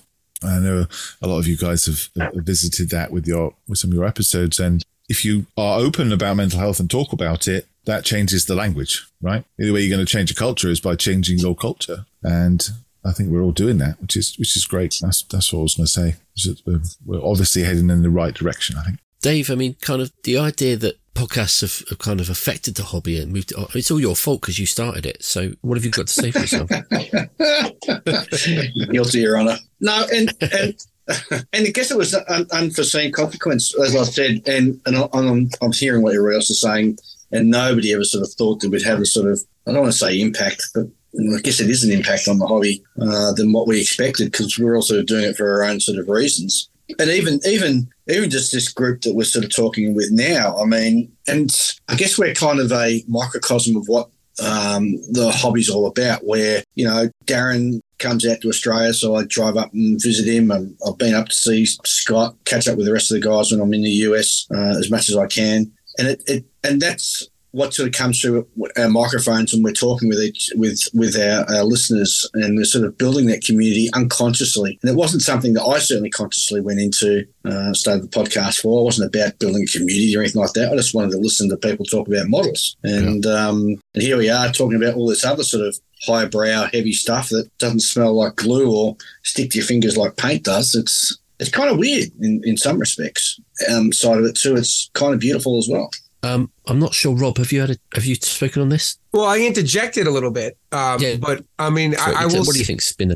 Well, I, I, will say this. I mean, the podcast. I've always seen the podcast as an extension of social media in a lot of ways, right? Because back, like what Chris had mentioned about the message boards back in the day, we all know how it was years ago. For me, an armor modeler, being on Missing-Lynx and things like that, World War II model maker, those types of forums, track links you know, the only interaction you had with modelers or modelers of a certain caliber where you wanted to try to get to know how they did certain things, either they decided to talk to you or not they really there was really no going out of the way to help people. Now with social media i think that you know the accessibility even to podcasters like chris i'm sure you get messages from people that you don't know or darren gets messages or barry might get messages from people that they don't know and i'm sure you respond back or at least you well usually i have to block them well it goes without saying but the accessibility that people have to to podcasters or just on facebook in general i mean it's it's like you're connected all day long, every minute of every day. And the podcasts, I think, like I said, are an extension of that, I think. And they give people an insight of what you are as a modeler, Chris. Like people might say, oh, you know, Chris is an ar- is arrogant or Chris, you know, or,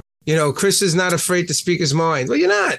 Right? I mean, I was going to say, have you been in my inbox? no, I, we talked about this. You don't remember? We've spoken about this. Yeah, yeah, yeah. And you know, and and it comes down to you know, people hear you or hear us or hear people on their podcast, and they see you as how you are as a person. And I think it it, it gives a better picture of of the hobby and your interpretation of it and it's promoting the hobby. I mean, I'm sure everybody here who has their podcast are trying to promote the hobby the way they think that the hobby should be promoted. Now, everybody's going to have a different view of how the hobby should be promoted. And I don't want everybody to have the same view. When I listen to the Sprue Cutters Union, I want to hear topics. I want to hear Tracy or Will or you, Chris, have your opinions about a certain topic.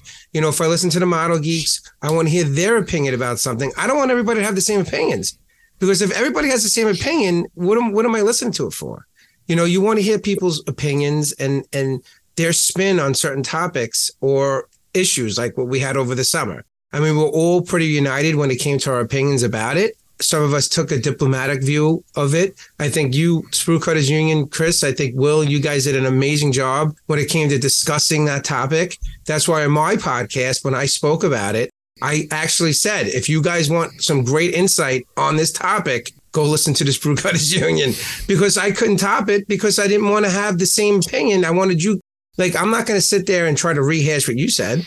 I would just direct you to your podcast. Um, so again, I think that the podcasts have been an outlet for people to get different personalities discussing different topics and people's opinions on those topics. And if we keep being, you know, ourselves during those podcasts, people are going to keep listening. You know, once you start not to, you know, I, that's my opinion on that. I think going back to the the reason I asked about unique voices earlier, I think every show has a unique voice, and I think any show, any of our shows that people listen to, they'll get a different show. If we were the same, well, when we started ours, we thought we'll give it a go. But if it ends up being the same as other shows, we'll just quit because their other shows are already doing it really well. Right. So if you can't be different, what's the point in doing it? And I think every show does have its own. That's why I enjoy listening to them all. That's why I never skip any of your shows. But also, I mean, I think the thing that podcast gives that social media doesn't give, social media is quite a short form thing. Right. Yeah, or a response. And quite often, unfortunately, it's uh, almost a combative to and fro sometimes. The podcasts, you get the full rounded personalities of the people on the shows. It's a much more richer, in depth Oh, definitely. station they tend to get on social media. Yeah. Yeah. Yeah, it's all it's almost like an editorial, but a two-way editorial. I think we sort of empower the expectation of people in this community that they do have a voice and that there are other people who have voices whether they're different or they're the same um, and they can exercise those voices. You know we've sort of hinted at the uh, you know the organization but i mean the evolution of that organization is happening because people are having conversations and people are are utilizing these platforms uh, to collaborate. And and and that also goes back to sharing information you know um, 10 years ago Missing-Lynx hyperscale whatever forums you were on a lot of information was very tribal. It wasn't shared. It was considered as a competitive advantage and that expectation has changed. Collaboration is expected and one of the best things about this podcast is if i need to know something about an f-14 tomcat one of my listeners wants to know i can send him to darren or one of his guys or if you know I need to know something about Telford, I can send him to Malcolm or I can send him, you know, uh, to Chris or same thing in Australia. You know, there, there's an expectation that these conversations are not only okay, but that, I mean, they should be collaborative, that, you know, that these conversations should be to participate in it. Chris, can I say something else? And I, and I wanted to say this too, and this is important, I think. Um, when I broke away from the prior podcast and I was starting up my the new the modeling insanity podcast, Chris, you reached out to me. I think that day when you saw that I was going to be doing my own thing, and you you the first thing you said was, if you need anything, you need any help with anything, don't hesitate to reach out to me. And that's something that I appreciated. And I think that people need to understand that it's not competitive at all with the podcast. Everybody mm-hmm. supports each other. It's it's like everybody has their place. And I think everybody appreciates that. And that was one thing that I even Scott, even TJ and John reached out to me when we was when I was up starting the new podcast that like if you need anything, if you need any help with anything, don't hesitate to reach out. And you appreciate that because, you know, you're friends, but you don't know each other, but you do know each other. And you realize that, you know, people are here to help each other now. And I think that's really important for people to understand and know. Yeah, one of the um, the things I'm really proud of is that we all talk about each other's podcasts on our podcasts. You know, we have the the modelpodcasts.com where we all have our own links and everyone promotes Thank you, that. Stuart. And I think that's thank you, Stuart. And I think it's really important that we do that and we continue to do that because it means that if one person listens to um, Sprue Cutters Union, they might listen to somebody else and they'll get another another opinion and they'll go all the way around and listen to them all. I think it's great. Well, I think is what someone else was saying. It's it's yeah. There's times where I think it was Rob saying. There's times where someone can make a good point, or there's something really really interesting, or another podcast has a good guest, and let's say we come upon it in a sideways way. We will certainly say, yeah, check this one out on on the bench, or go here or you know if you're into the you know if you're into gundams check check these guys out. And yeah i think uh having the model podcast site's been awesome. I really need to try and carve out some time and get some all of our favorite links. I promised mike that for the better part of of two years. I'm surprised he didn't smack me the last time i was he was he was up here. Yeah see there you go. Um but yeah no i think it's certainly it's been a wonderful community thing and i love reaching out to people and saying hey you know come and throw up your link we're happy you know because it is it's like a large it's like a large podcasting network i guess shall we say and we each have our have our own flavors our own flavors of craziness shall we say I think we're all lucky now and then. With we got the right guest, or just even with the regular host and the right conversation at the right place, the right time, and you catch lightning in a bottle and you have a really great discussion. So I'm always recommending those episodes to other people, saying, you know, uh, Barry and Jim picked on someone really great this time, and some interesting stuff came. You've got to listen to them too with Calvin Tan, or uh, the guys that built Sideways did a great discussion about gatekeeping, and you need to listen to that. So I do that all the time. Um, you can't, as much as you might want to, you can't do that every episode. So when someone does an episode and it's really great, I'm always saying to other people, you need to go and listen to that. Well, and I think part of the other nice thing Now- is one of the one of the stuff I enjoy is when we go live. We go live out to shows, you know. So I know with Davey and Julian were out at ACT, and you know, isn't it great? You can be broadcasting, and all all of a sudden Lincoln comes by and heckles you. You know, stuff Yes. like that. You know, we're, we're we're basically known now. You know, and it's the same thing with other people. They they all know us, and they all see the value of having the podcast. Now, I don't know about you guys. I'm sure you're, you're probably going to say the same thing. I've got a huge amount out of podcasting. A lot of it that I never really expected when I started, how much it would uh, change my modeling and improve and sort of enrich my modeling. But also, there's a lot of work that goes into it. So why don't we sort of go around and, and say about how much work it, it takes for you to produce the podcast and maybe what you've got out of doing it? Because let's face it, if it was just the work, we wouldn't be doing it. Scott, what about you? Well, um, you know, as far as time that it takes, each episode of the posse is usually about 20 hours, sometimes more, sometimes less. Um, you know, I know one of the other questions you have was, you know, how do we line up guests? Well, that takes time, you know, and then obviously the audio production takes time. So yeah, each uh, episode that we drop every two weeks takes me about 20 hours. So I'm about 40 hours a month, not getting rich. Um, did I mention that? Not getting rich. If you though as a modeler, do you think why is it you do it? It's just, well, I mean, this conversation here. I mean, uh, I'm going to take uh, Barry as as a great example. Um, Barry and I grew up in the same town, a couple of blocks away from each other. Never knew each other, and uh, we met over a phone uh, a phone call that Barry, you know, Barry called me and asked me about podcasting, and we met. And uh, you know, uh, meeting Barry has enriched my modeling life. I've I've I've now um, been to the MMSI show and really seen a whole different uh, sort of aspect of, of model shows. Um, he's an amazing modeler. He's a great person, and, and all that happened because I put in the work. And you know, and and I, all of you, um, we all have you know that the same thing. You know, I consider you all my friends. Uh, some of you are, you know, would never have started the posse without your direct help. Malcolm is uh, somebody I look up to immensely, who's allowed me to use my podcast to to accomplish some greater good, which means more to you guys than I, I think I could express. I could just go on and on and on. So that's why that's why I do it. Mike, how about you? Uh, I do a pretty tight edit, and it takes a lot of time. I'm probably two for one for for recorded material for for hours in versus what it takes me to kick out the final product. I do that because I've I've got some self imposed expectations, I guess, because I'm an engineer by by by education, uh, and also I've gotten some feedback from some people who are in industries who listen to the podcast that uh, who have who've, who validated that for me. It's not so much work that I don't like doing it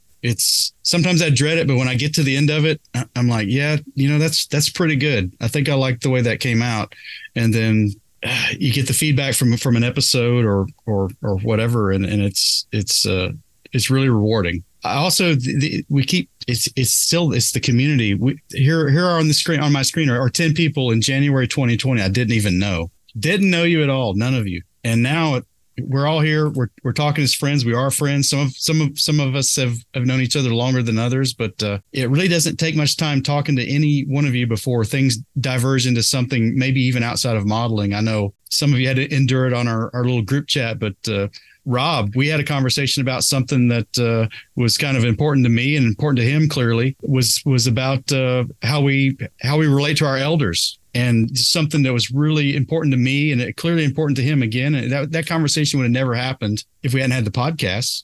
It's it's just it's so much fun. This has been just incredible fun, and I've enjoyed meeting all of you guys. And uh, uh, again, the synergy between us has been great. I think. Uh, I'm going to keep doing it again. Some of you have said I'm going to keep doing it as long as it's fun, and I don't see this not being fun on the on the horizon at all. I, I have my moments. and I'm sure we all have when uh, you're like, oh man, I got to get this out by Friday, Friday midnight, or whenever your your own drop date is, and, and you slog through it, you get it done, and you get back to the bench. And I, I don't know how many of you listen to your own episodes. I, I kind of do for a kind of quality check um, at Oh, some like point. three times, three Well. times over. but uh, Yeah, three for me too. it, it, it's all been rewarding for for the uh, all the reasons we've all said. I think there's just so so much common it's such a common vein among the 10 of us here tonight that uh, I, I think we're all kind of doing it for the same reasons. Rob, you doing it for the same reasons? I'll tell you, um, the editing is it, it's tolling. It takes it's taxing on you. Like for me now, realizing how much time goes into post, it's it's a lot. Um, for for instance, like we try not. I've been not. I know some guys like you guys, uh, Chris, with your you know you'll release like a three hour or three and a half hour episode.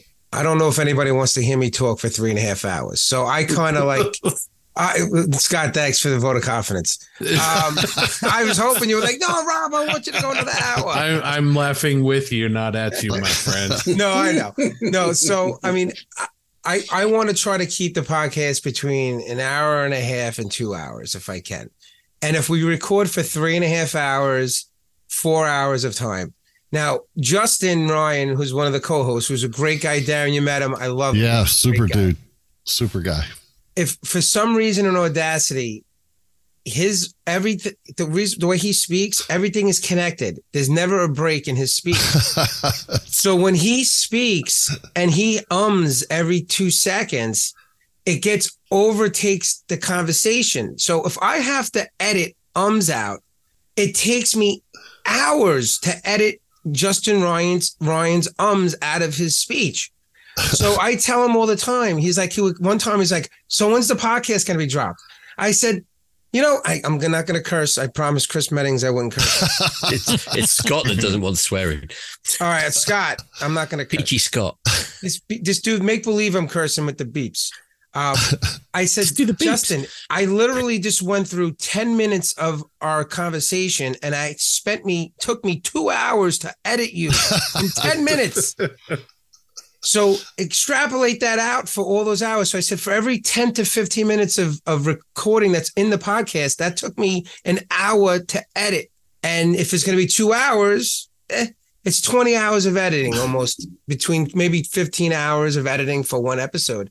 So, and the planning of the episode, you know, we usually speak as we're leading up to it, what we're going to discuss. And then the post, it's, it's, a lot of work. I don't know if we're at 40 hours a month, like Scott was saying, but we also don't have as long of a podcast but it's at least 30 hours a month if we do well, two episodes. Hopefully, hopefully some improvements in AI can help that for you.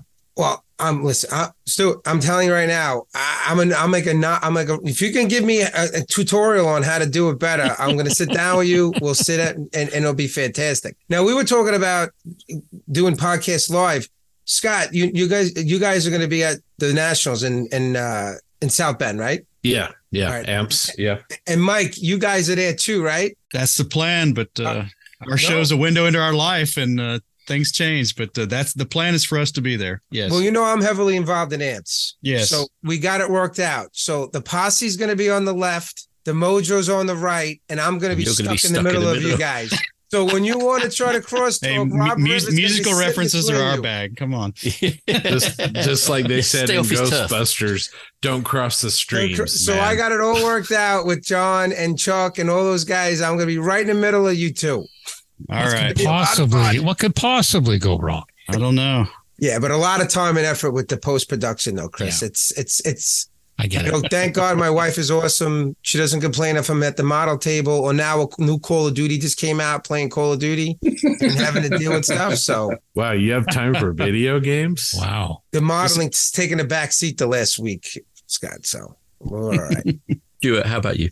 Um, I've always kind of approached podcasting kind of the same way. I certainly don't spend as much time as some of the others editing. I try, my main goal is to try and get as clean as, as possible during the production. So when we used to do live, I had the mixing board and I'd always be doing some adjustments. Um, a lot of it now is just we basically set up a Google Doc uh, a week or two prior to every show. Uh, we have a standard template and a formula we follow. I contribute a lot of the stories, but the other guys will throw stuff in as well uh, that we see, and it's it's it's pretty dynamic. When we record, we tend to follow the same model, and then again, a lot of it I throw into Audacity. Um, there is times I used to do a lot more ums and ahs. I have tried to uh, control that, and that's helped. Where I notice it sometime is when I'm doing, um, let's say, a recording for a sponsor, uh, for our sponsor, because I tend to do those. We record on Monday nights, and I I tend to put the edit, the podcast edit together Thursday and Friday. So I tend to do the stuff for Steve at Cult TV Man on the Thursday or Friday.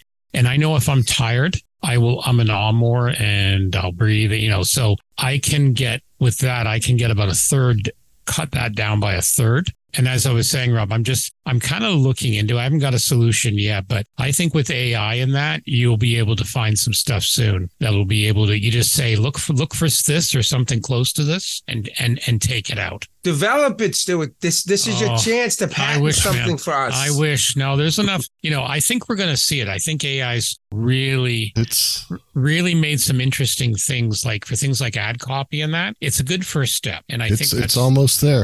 It's it getting is. there. It is. And it's something I, I kind of play around with sometimes now. I'm, you know, at some point I'll probably want to do a new intro. And I have played around a little bit and just said, okay, give me an intro to a model podcast, you know, that deals with this and this. And the first draft actually is not half bad. It nails It a lot of wasn't things. all about catwalks and fashion and no, stuff. no, no. Yeah. This one wasn't. Believe it or not, I know. I was ex- I was expecting that. I'll, I'll tell you, if you look over just at Buzzsprout, I, I don't know how many of y'all host. I, we host on mm-hmm. Buzzsprout. Yeah, the do. magic mastering on Buzzsprout already just taking out the background noise Yeah. and some of the other like. It's amazing. That's AI at work. You know, uh, it's it's making leaps and bounds within the audio realm, if you will. It, it, And and, it's coming like a bow wave. It's coming Yep. at you. And I think it's something we all have to look at. It's just like 3D printing in the hobby. Look how Yeah. far 3D printing's come in 10 years. You know, that where the fact that I'm actually willing willing to do a 1 350 a ship at some point because I won't have to bend 28,000 pieces of photo etch and go nuts. Listen, Stu, part. we don't need to get into an argument on this. This is supposed to be a friendly roundtable. We don't need to get into uh, do you not need photo etch? Photo etch is your friend, according to Ian. Yeah, exactly. Uh, yeah. Some of it, some of it is, but no, I, It's you know Rob's what? lover. I know it's in, in in the end, you have to do what you enjoy. Um, you know, we all have bits of the hobby. Like I said, editing sometimes, yeah, as Mike was saying, it can be a chore. But there's also a good thing to remember sometimes is if I have, or my guests or my hosts or that, if I have to take a, a mental health break or we need to take a week off, I've got a, you know, I've got a wife with health issues. Life happens. I have no problem doing that. And my listeners have always been very supportive. Whereas, you know, it's important to do. You can't deliver a quality pro- product unless, unless you're good yourself. And I think that's, that's something very, very important. Yeah. There's been times where I've gone, geez, by the time I finished work, because I'm also heavily involved with, I was president of my club during COVID. I still do a lot of the tech stuff there. We do our, our live Zoom meetings and presentations. You know, by the time I do that, I do the podcast. Oh yeah, I haven't worked on something in a week on the bench. And, you know, you have to kind of sometimes take, take, take care of yourself too. Dave, I'm convinced you don't even edit your show. You just stick it out. And you don't give a Oh. crap. Yeah, So what- I- yes. I've got stories there. That's the fastest guy I've ever seen. I know you I think, think- I'll just send my own sound over and he's done it. It's out. It's up. I mean, I- in, I- in a hotel room, I've watched him do this. Like, in, oh, it's uploaded. Yep. You got to be kidding me. Yep. He does that. It's it's I think doing it live. When I say live, everybody in the room, you can, especially with Ian and Julian, we we, we know each other so well that we can know each other's cues. And um, what you don't see is I'll, I'll ball a bit of paper up and throw it at one of the other guys if they're sort of talking when they shouldn't be talking or something like that. So it, it's a really quick and easy process for us. And as soon as the guys leave, it's perhaps 20 minutes where I'll just quickly go over it and put all the ads in and do this and that and maybe chop a couple little bits out and then bang, it's done and it's uploaded. And the same for what we're talking about. I mean, sometimes the guys are here and I'm still boiling the, still making the coffee and I haven't figured out what we're going to talk about. And it's a case of we're smacking down our egg, eggs and bacon and we go, oh, let's chat, let's chat about this then if we haven't got a guest already lined up. So it's it's very organic and, and quick and easy. And God, if I was having to do 40 hours of editing a week, nah, I'd, I'd give this up. I can't understand that you guys have to do 40 hours of editing. You've got something really going wrong there. And what is it you get from doing it, from doing the podcasting? How's it improved your modeling or your model life? Um, it's improved. It's it's made me want to push myself a lot more because um, I'm I'm very much like Stuart, and I consider myself just an average sort of modeler. It, it makes me want to be better listening to all you guys, listening to your shows and all the guests that we have on our show as well. It makes me want to push myself that little bit further and, and take that next step and, and try and achieve the things that I'm seeing um, at model shows and the things that I'm hearing on the other podcasts.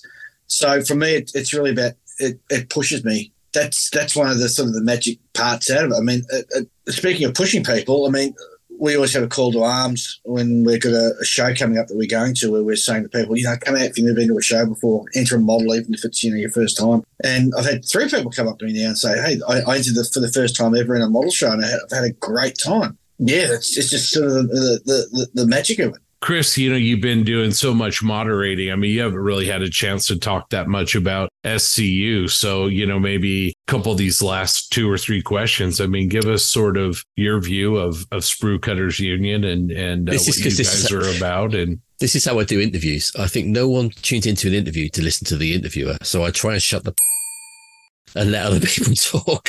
also, because uh, I mean, the, the, guys that have listened to, to our show will know I have a real big problem with anxiety. And one of my anxieties is that I talk about myself too much. So I don't like to talk. And when I listen back to my show, the only person I edit out usually is me because I think, oh, that's too much of me, too much talking. And that's also why I listen to my show three times because I'm paranoid. I've left something in which is embarrassing or stupid or a bad edit or something. So I have to listen to it three times to make sure I'm happy with it before it goes out. And if I don't have time to edit it and listen to it before it goes out, I poop my pants until the next day when I can get around to actually listening to it. Something I always wanted to do with a podcast. We get, I get accused of this a lot of, of over intellectualizing the hobby, but that was what I wanted to do with the podcast was get into the sort of the conceptual side of it because you don't need to look at pictures for the conceptual side.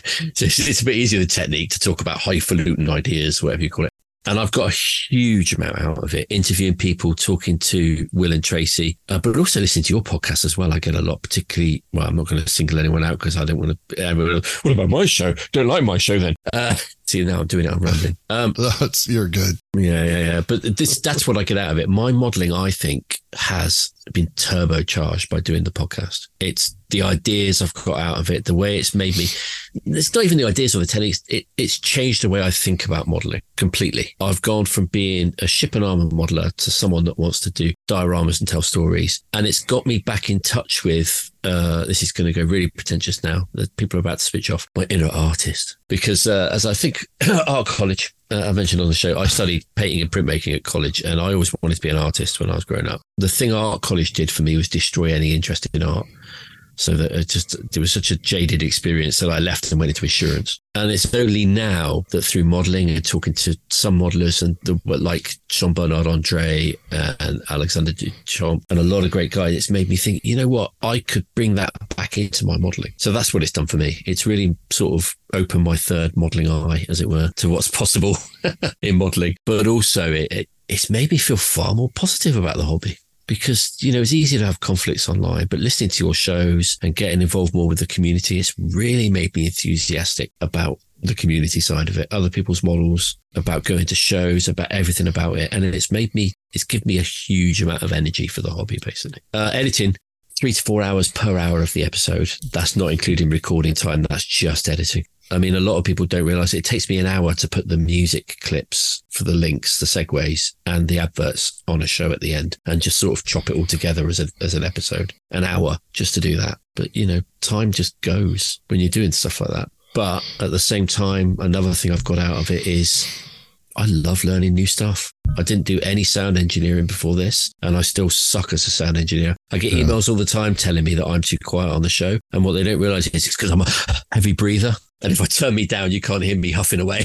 the yeah, fat guy you know, in the back of the room. It's fu- it's funny you say that sound engineer.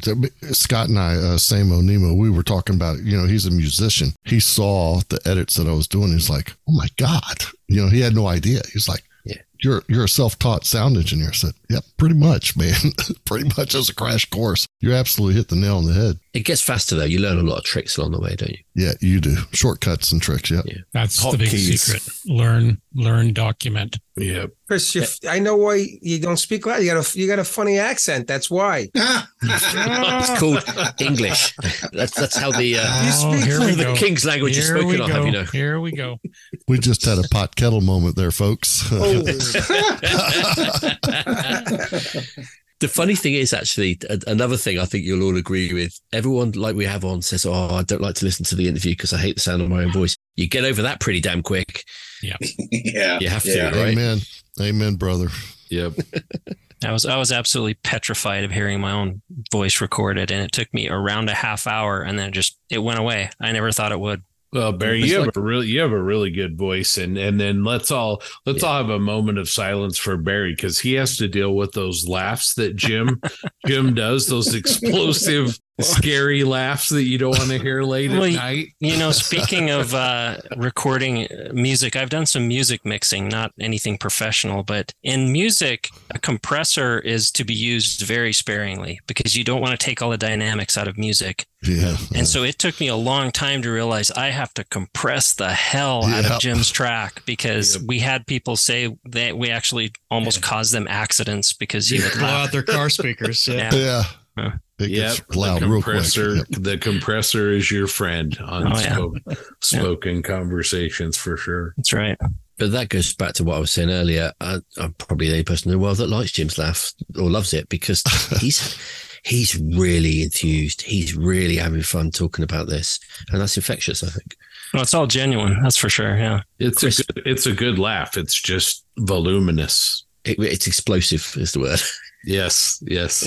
No, I like I like to say there's always one guy in a group that's like that. We have two in our club. Very similar. Yeah, same idea. Chris, what about you? How long does it take you to herd the cats? Uh, um, They're free spirits, right? Your guys. They're very free spirit. Yeah. Um, it's, it's kind of a several pronged attack. As, as you guys were talking about this, I was like, I was kind of thinking about why I do it. And um, if you guys will permit me, essentially, my my grandfather and my father taught me that if I am able to do something, I should do it to the best of my ability. Like, why not? Like, why not put 100% into it? And, and you know, you guys Do were it talking about or don't what- do it, but do it well, right? but do it well. Yeah. You know, you guys were talking about, uh, you know, what the podcasting has brought to with model making. But for me, it's like what I've brought my model making to my, my podcasting. Cause like if I'm building something, I build it to the best of my ability. I want to be able to output something that I'm like, okay, yeah, I'm something, this is something I am proud of. Podcasting, if I, if we put out an episode, I'm like, okay, well, I want to make this, the best episode I can make, you know, with my current kind of knowledge uh, and my skill set. Um, I'm still fairly early into kind of my audio editing and I'm more, I'm I'm a very visually uh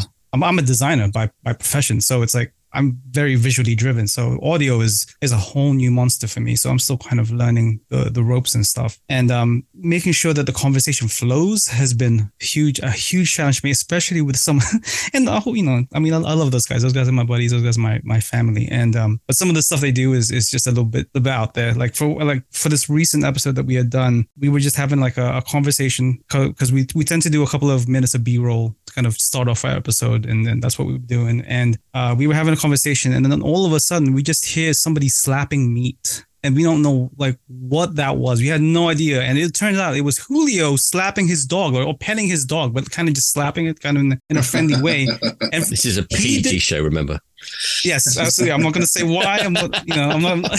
and we we had no idea what was going on. We were like, "What is that?" And you know, he didn't have his filter on, so we had no idea what was going on. It, it, was- it was just a very methodical slapping. I, I yeah, it was just, okay. So yeah, that's just one of those things. Um, another another one of my co-hosts, Kyle. He has the tendency to just throw sound effects out there by himself. Like he'll just start to mouth effects that have nothing to do with the conversation. It's just, it's like stuff like that. So you know, kind of learning to to figure out, okay, well, what what should I keep in? What how what keeps the conversation going? What what keeps the flow going? As a, a podcast listener myself, what do I like to hear when Yeah. we are talking about a having a conversation? And uh, that's that's been that's just been uh, it, it's been wonderful. It's been wonderfully horrifying all at the same time. Just because like I, much like Scott, I put in like maybe thirty to forty hours a month just putting the editing of the audio, uh, creating the thumbnail, you know, kind of creating like the uncut episodes, making sure that's compressed in the right way, and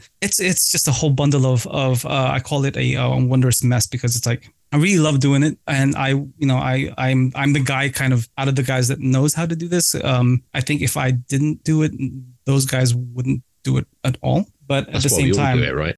exactly. and like the other guys yeah, ain't gonna do it. no, they're not. They're not. They're like, okay, well, you know, I'm here. That's that's about as much as they'll do. But if I, um, yeah, I, I love it, but at the same time, it's like it takes up so much of my time. And in between, like doing this this podcast, starting the podcast, and now I I became a father for the first time. So now, like trying to handle like the hours of okay, well, how can when can I sit down and do this? What do I have to give up to do it? And it's it's been mostly been sleep. So I'm sitting here like three, four in the morning, like listening to my own voice, going, okay, well, let's, let's remove me, kind of like you know, adding Cool. another um or right. Well, I personally hate early mornings, but I do want to say congratulations. Didn't know that. So Yeah. good on you. Congratulations. Thank you, thank you. Yeah. I appreciate it, guys. Yeah. Well, and Chris, if if there's anything that we can do to help you, I mean, you said you're a visual guy. Well, you can do a lot of visual editing using Audacity or whatever you're using. You can you you'll learn to recognize, you know, this guy that always says um. You'll learn to look. You'll learn to recognize what that waveform You know the looks shape like. of it, right? Yeah. Exactly. Yeah, Mhm. yeah. Absolutely. I was thinking then- the same thing.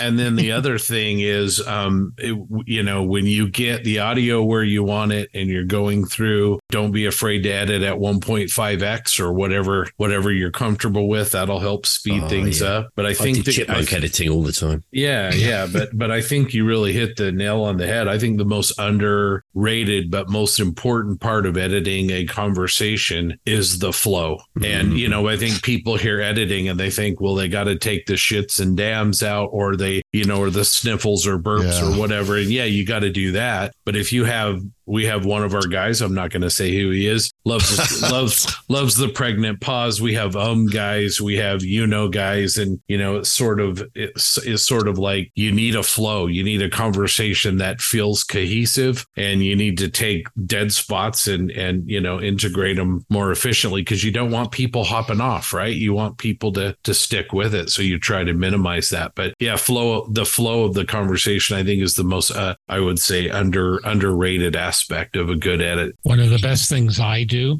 um, is I always have a piece of paper and a pen uh, beside me when I'm recording. Uh, so if if a goof, something I need to, yeah, exactly, Darren. See, everyone's got their piece of paper, and that way, if something's going on during the recording that I know I have to go back to, I write the timestamp down, um, just so because I know later on I got to deal with it. The other thing I do is because again we're on a set pattern, we always have advertising or whatever in in between segments. When when I do the advertising, I, everyone knows, you know, I just say, okay, here we go, and then I literally put my hand up, I count down from five with no one talking, and that is such an obvious sound thing. So when I go through the first edit, I can split, I can split it up right there. That's uh, that's two things I find to save me time. Malcolm, what about you? How long does it take you to put out an episode of JMC? Um, three hours to record it, and then about twenty hours to cut James out.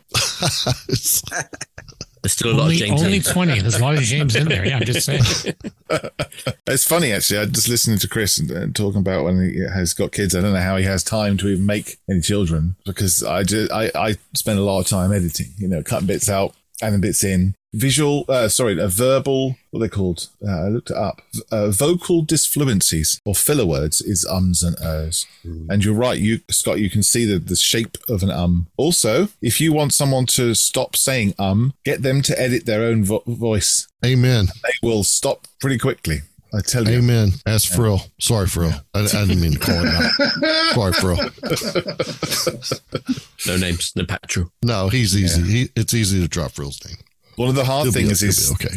one of the hard things is is flow, uh, as, as Scott says, is making sure it sounds coherent and what you're talking about at the beginning, you round up at the end, and the parts in the middle kind of make sense as well. That's that's difficult, and and yeah, listening to it back. That's the reason why we don't go over an hour because I've got to listen to it all back, and then I don't have time to listen to too much.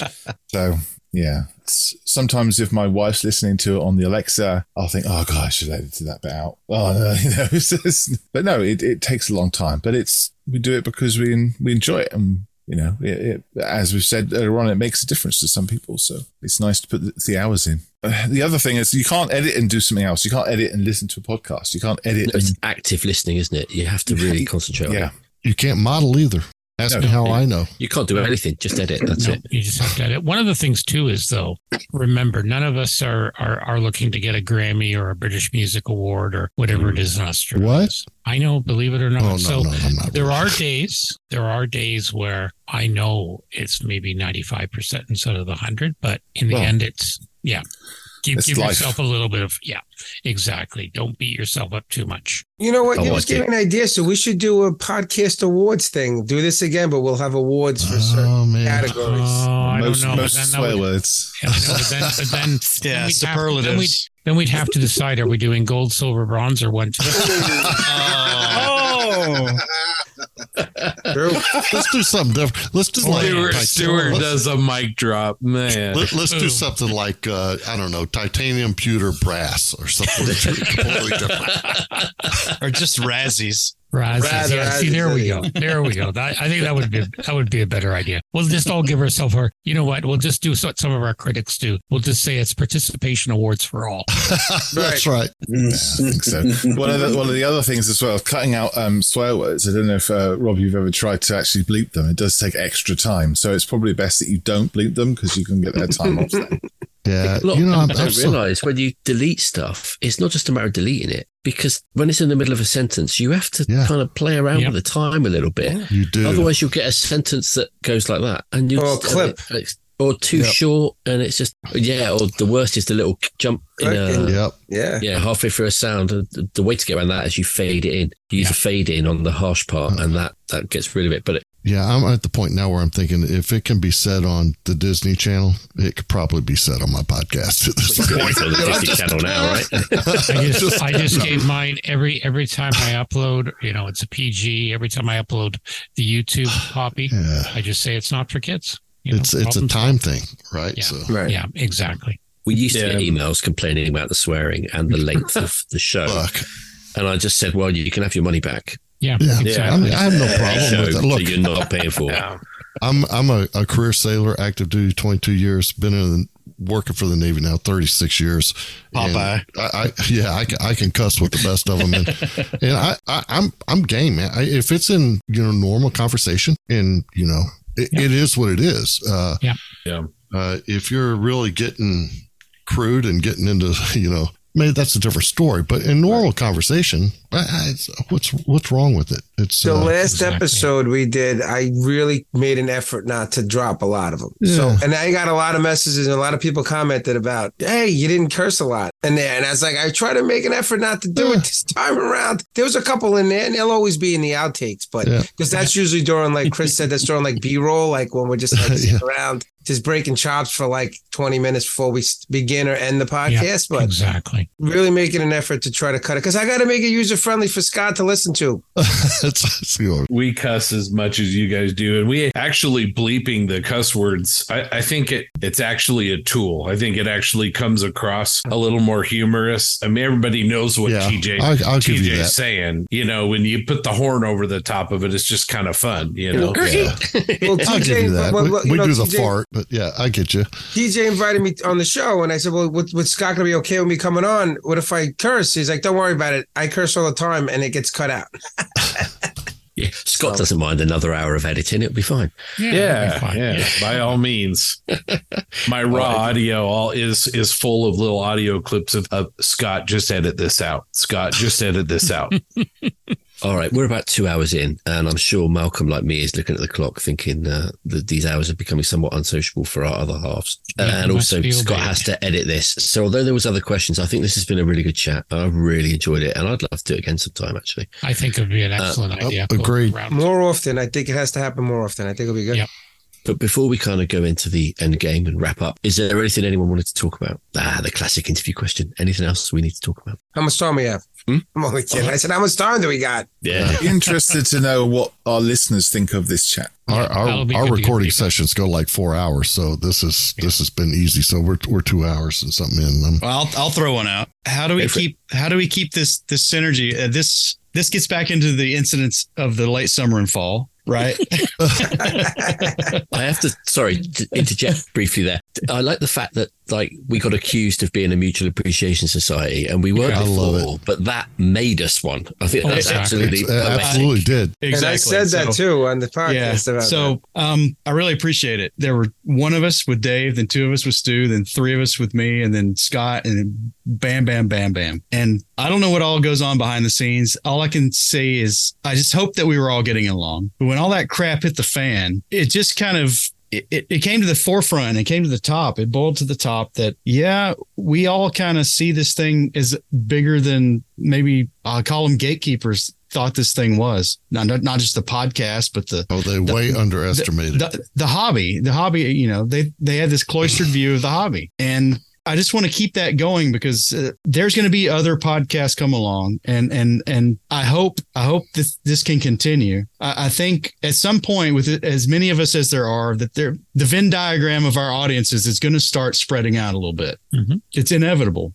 Chris. I don't see how you listen to all of them all the time. I try, I can't. I, I listen to bits and pieces. I'll be honest, I listen to bits and pieces of of all of them it's it's just a lot of time. I, we had a had a lot of downtime at work over the last couple of weeks, and I got caught up on everybody. I because I, can't listen to podcasts at work very often because I'm always getting interrupted, and I just what do we have to do? How, how do we keep this going? I, I think this is a, a good format as long as we're all talking to each other and under, understanding each other and appreciating each other that uh, this can continue. But is there going to be 12? Are we at saturation? What's what's going to happen in the future? I, I think it's uh, well, there is there is a lot more podcasts out there, modeling podcasts. You know, there's a couple that do Mm. with cars, and I've never heard back. And it, you know, oh it yeah, seems to, apologies to, um, any that we didn't invite on this Yep. chat. Sorry But, about that. You know, I, I, I, again, I think yeah, we each have our have our audiences. I think the biggest thing for the larger picture, what you're talking about, is we just remain as transparent as possible. Like when all this was happening, I was considering myself. I'm reporting the news. I'm reporting what I've heard,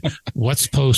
I'm not trying to put a personal bent. When I do, I say that, and you know, most people know know know my opinions on most of these subjects. But you know, you try and be as transparent as possible, and I think this is where we have a good role because, yeah, not a lot of modelers, as you say, we've We've, they've worked in their bench history or their solo. One of the reasons I started, I wanted to get more people aware of behind the scenes of the industry. And I think we've all managed to do that now because we've all had industry people on. So I think you know, we've had a lot more people who have been educated. I've had people come up to me at shows and that said, Oh, I never knew about this, or I never knew about how big Japan is for a market. You know, now I'm understanding, or now I'm understanding why someone's coming out with another Tiger or another Spitfire. You know, so I think, I think that's one of the keys things. We just remain as transparent as possible. And with all those incidents, you know, you, you, you find people basically, if they're going to do silly things, they're going to do it anyway. And now these days you've got all the publicity in the world and they hang, they hang themselves in public.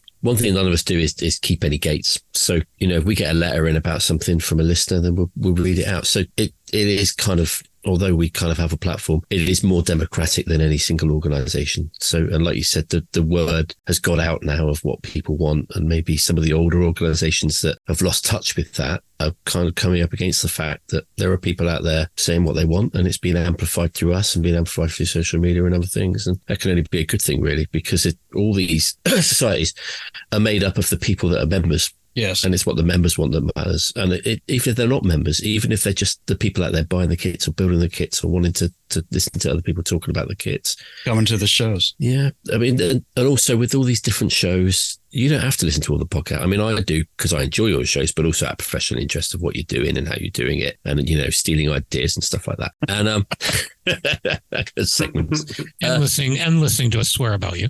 So that's But okay. whatever kind of modeler you are, there is a show for you with these 10 podcasts and with the other podcasts as well. So you don't have to listen to them all. If you're not really clicking with one, I always say give it two or three episodes because some of your shows I didn't get right away, but I love them now because I gave it a bit more of a chance. But give it two or three episodes. If it don't click with you, try another one. There's a show out there for you. Any final words 100%. from anyone? Well, just again, the the synergy this over the fall and summer has just been great. That's I think uh, Yeah. we we've really gotten to, to know each other a lot better, and I think we've well in, in an extension of that, we've got to to understand each other a lot better, and uh, a lot of a lot of our fingerprints are on the same pages. Let's just say that.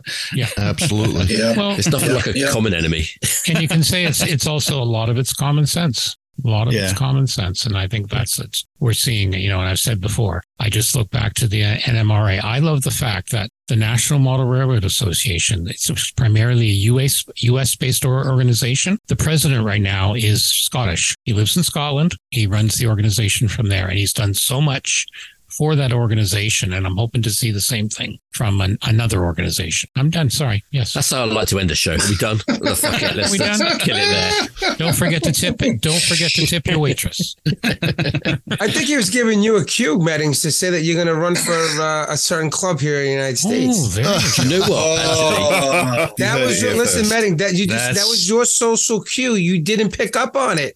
I wanted to. I was lis- looking at a text message from Darren. Sorry, I wanted to run for office in IPMS UK. is essentially the TLDR version. Well, we're going to see a lot of changes in groups all over the world. If I was in mm. any IPMS national organization around the world or considering starting one, I would be looking very carefully at what's happened in the last few months. It has a real opportunity to become something much bigger. Uh, much Yeah. more representative and much better. It's whether they take the. It's in every Wow. country with its own different reasons. It's whether they take it. Chris, you would. You, I can imagine your blood boiling about this one. I saw someone in the UK IPMS Scale Model World um, group on Facebook complaining that a scratchbook sci-fi model had won, saying that sci-fi models shouldn't be able to win the contest. yeah, Because that. they're Oh, not I know. real and we've seen that, and we've seen that in groups closer to home That's too. just stupid. I've Yeah. I've I've heard rumblings like that before in local contests where I'm Yeah. at too. It's I've heard that absolutely about ridiculous. figures. Yeah, we've been lucky in Canada. We haven't really seen that as much. But yeah, you know what? I just want to think back that there's a great meme that went out before Telford that says, you know, that basically has has the cat hiding up around around the me. side of the building. Was that you post? Yeah, posted that and the dogs coming in. And it's like IPMS, IPMS somewhere else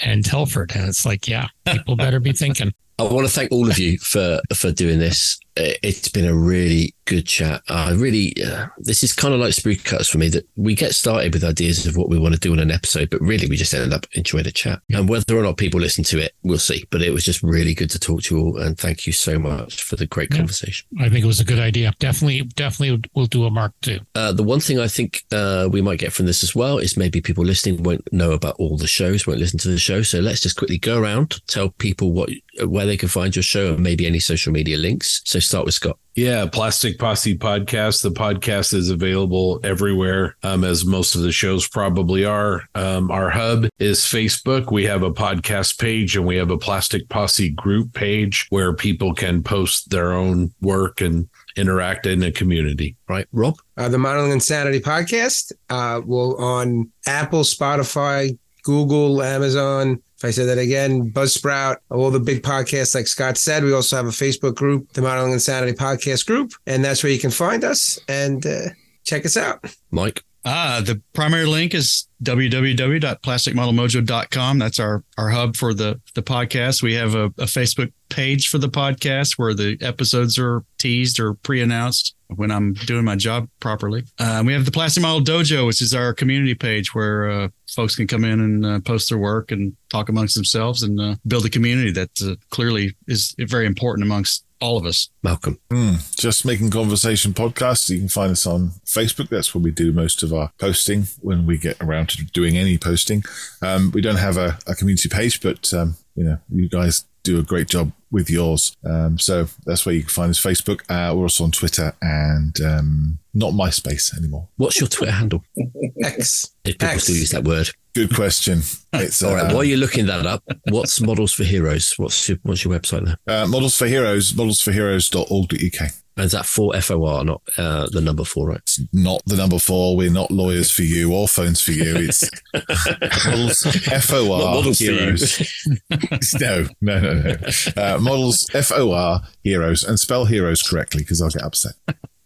Chris, you've got like a million Uh, social links, right? Oh god, yeah. Uh, so Built Sideways podcast. Uh, so on Instagram we are built underscore sideways underscore podcast. Um, if you guys have any questions uh, for myself or you know any of the other guys, we have like an email built sideways podcast at gmail.com. Um, most of our community interaction is in our Discord server. So if you guys want to, you know, hit up one of, again, one of the, the hosts, they'll, they'll send you a link. Um, it's also on our, our, our Anchor page. Uh, and like our podcast is, is on pretty much every platform that Anchor promotes. So uh, that's, that's there. And then, yeah, so that's, we don't do Facebook. We don't do X, Twitter, whatever it is nowadays. So uh, that's it. That's it. Dave. on all good podcast apps on the bench and also have email account so you can write to us on the bench 64 at gmail.com also on facebook we have a community called on your bench and also the show page which is called on the bench Mm, brand consistency. Stuart. Our main website, uh, scalemodelpodcast.com. That's got all the links. Uh, we don't have a community page, but we do have a regular Facebook page where, again, we promote the show. We're also on YouTube. But yeah, mainly we love people to come to the main page because we always post good show notes and lots of photos with all the silliness we're up to. Great. Barry? Small Subjects Podcast. We're on Facebook mostly. We also have Instagram, but I haven't been too active uh, promoting that. Uh, you can also check us out at boxdioramas.com. We have a blog for the show on there. Darren. So the uh, the Model Geeks podcast, uh, it's available on all your podcast outlets. Uh, just quick Google search of the Model Geeks podcast will bring it up. You can find just about anywhere. The website is uh, modelgeeks uh, modelgeekspodcast.buzzsprout.com. Uh, soon to change. Uh, we're uh, revamping our website, so there's some exciting things to come there. Check us out on Facebook at the Model Geeks Model Shack. Uh, and then from there, we have a couple of special interest groups you can uh, branch off to to go into as well. So, yep, there we are. Uh, Sprue Cutters Union is available on all good, podcasting apps. And as I put in tiny little letters underneath it on the poster, the rubbish ones as well. We're also uh, on Facebook, uh, uh, Sprue Cutters Union. I actually have another podcast, which I haven't mentioned till now, which is Models from Ukraine podcast. You can find that one on all the podcasting apps as well. So there we go. That's us. There's also modelpodcast.com where it has all the links. Yeah. well. Duh. Where you can find links to all the best scale model podcasts, thanks to Stuart and uh, all the guys contributing to that. Yep. Thank you very much. All right. Now, uh, please do remember to leave a review if you like the podcast that you're listening to. If they've got a Patreon, please do support them because, as we said, a lot of work goes into it. We don't make a huge amount of money and it helps offset the costs of hosting new mics, all that kind of stuff for all the different podcasts. And please do recommend to a friend if you like a podcast. If you don't like a podcast, keep it to yourself. All right, then. Thanks, everyone. Take care. Cheers. Good night. See you later. Thanks. Thank you all. Thanks, guys.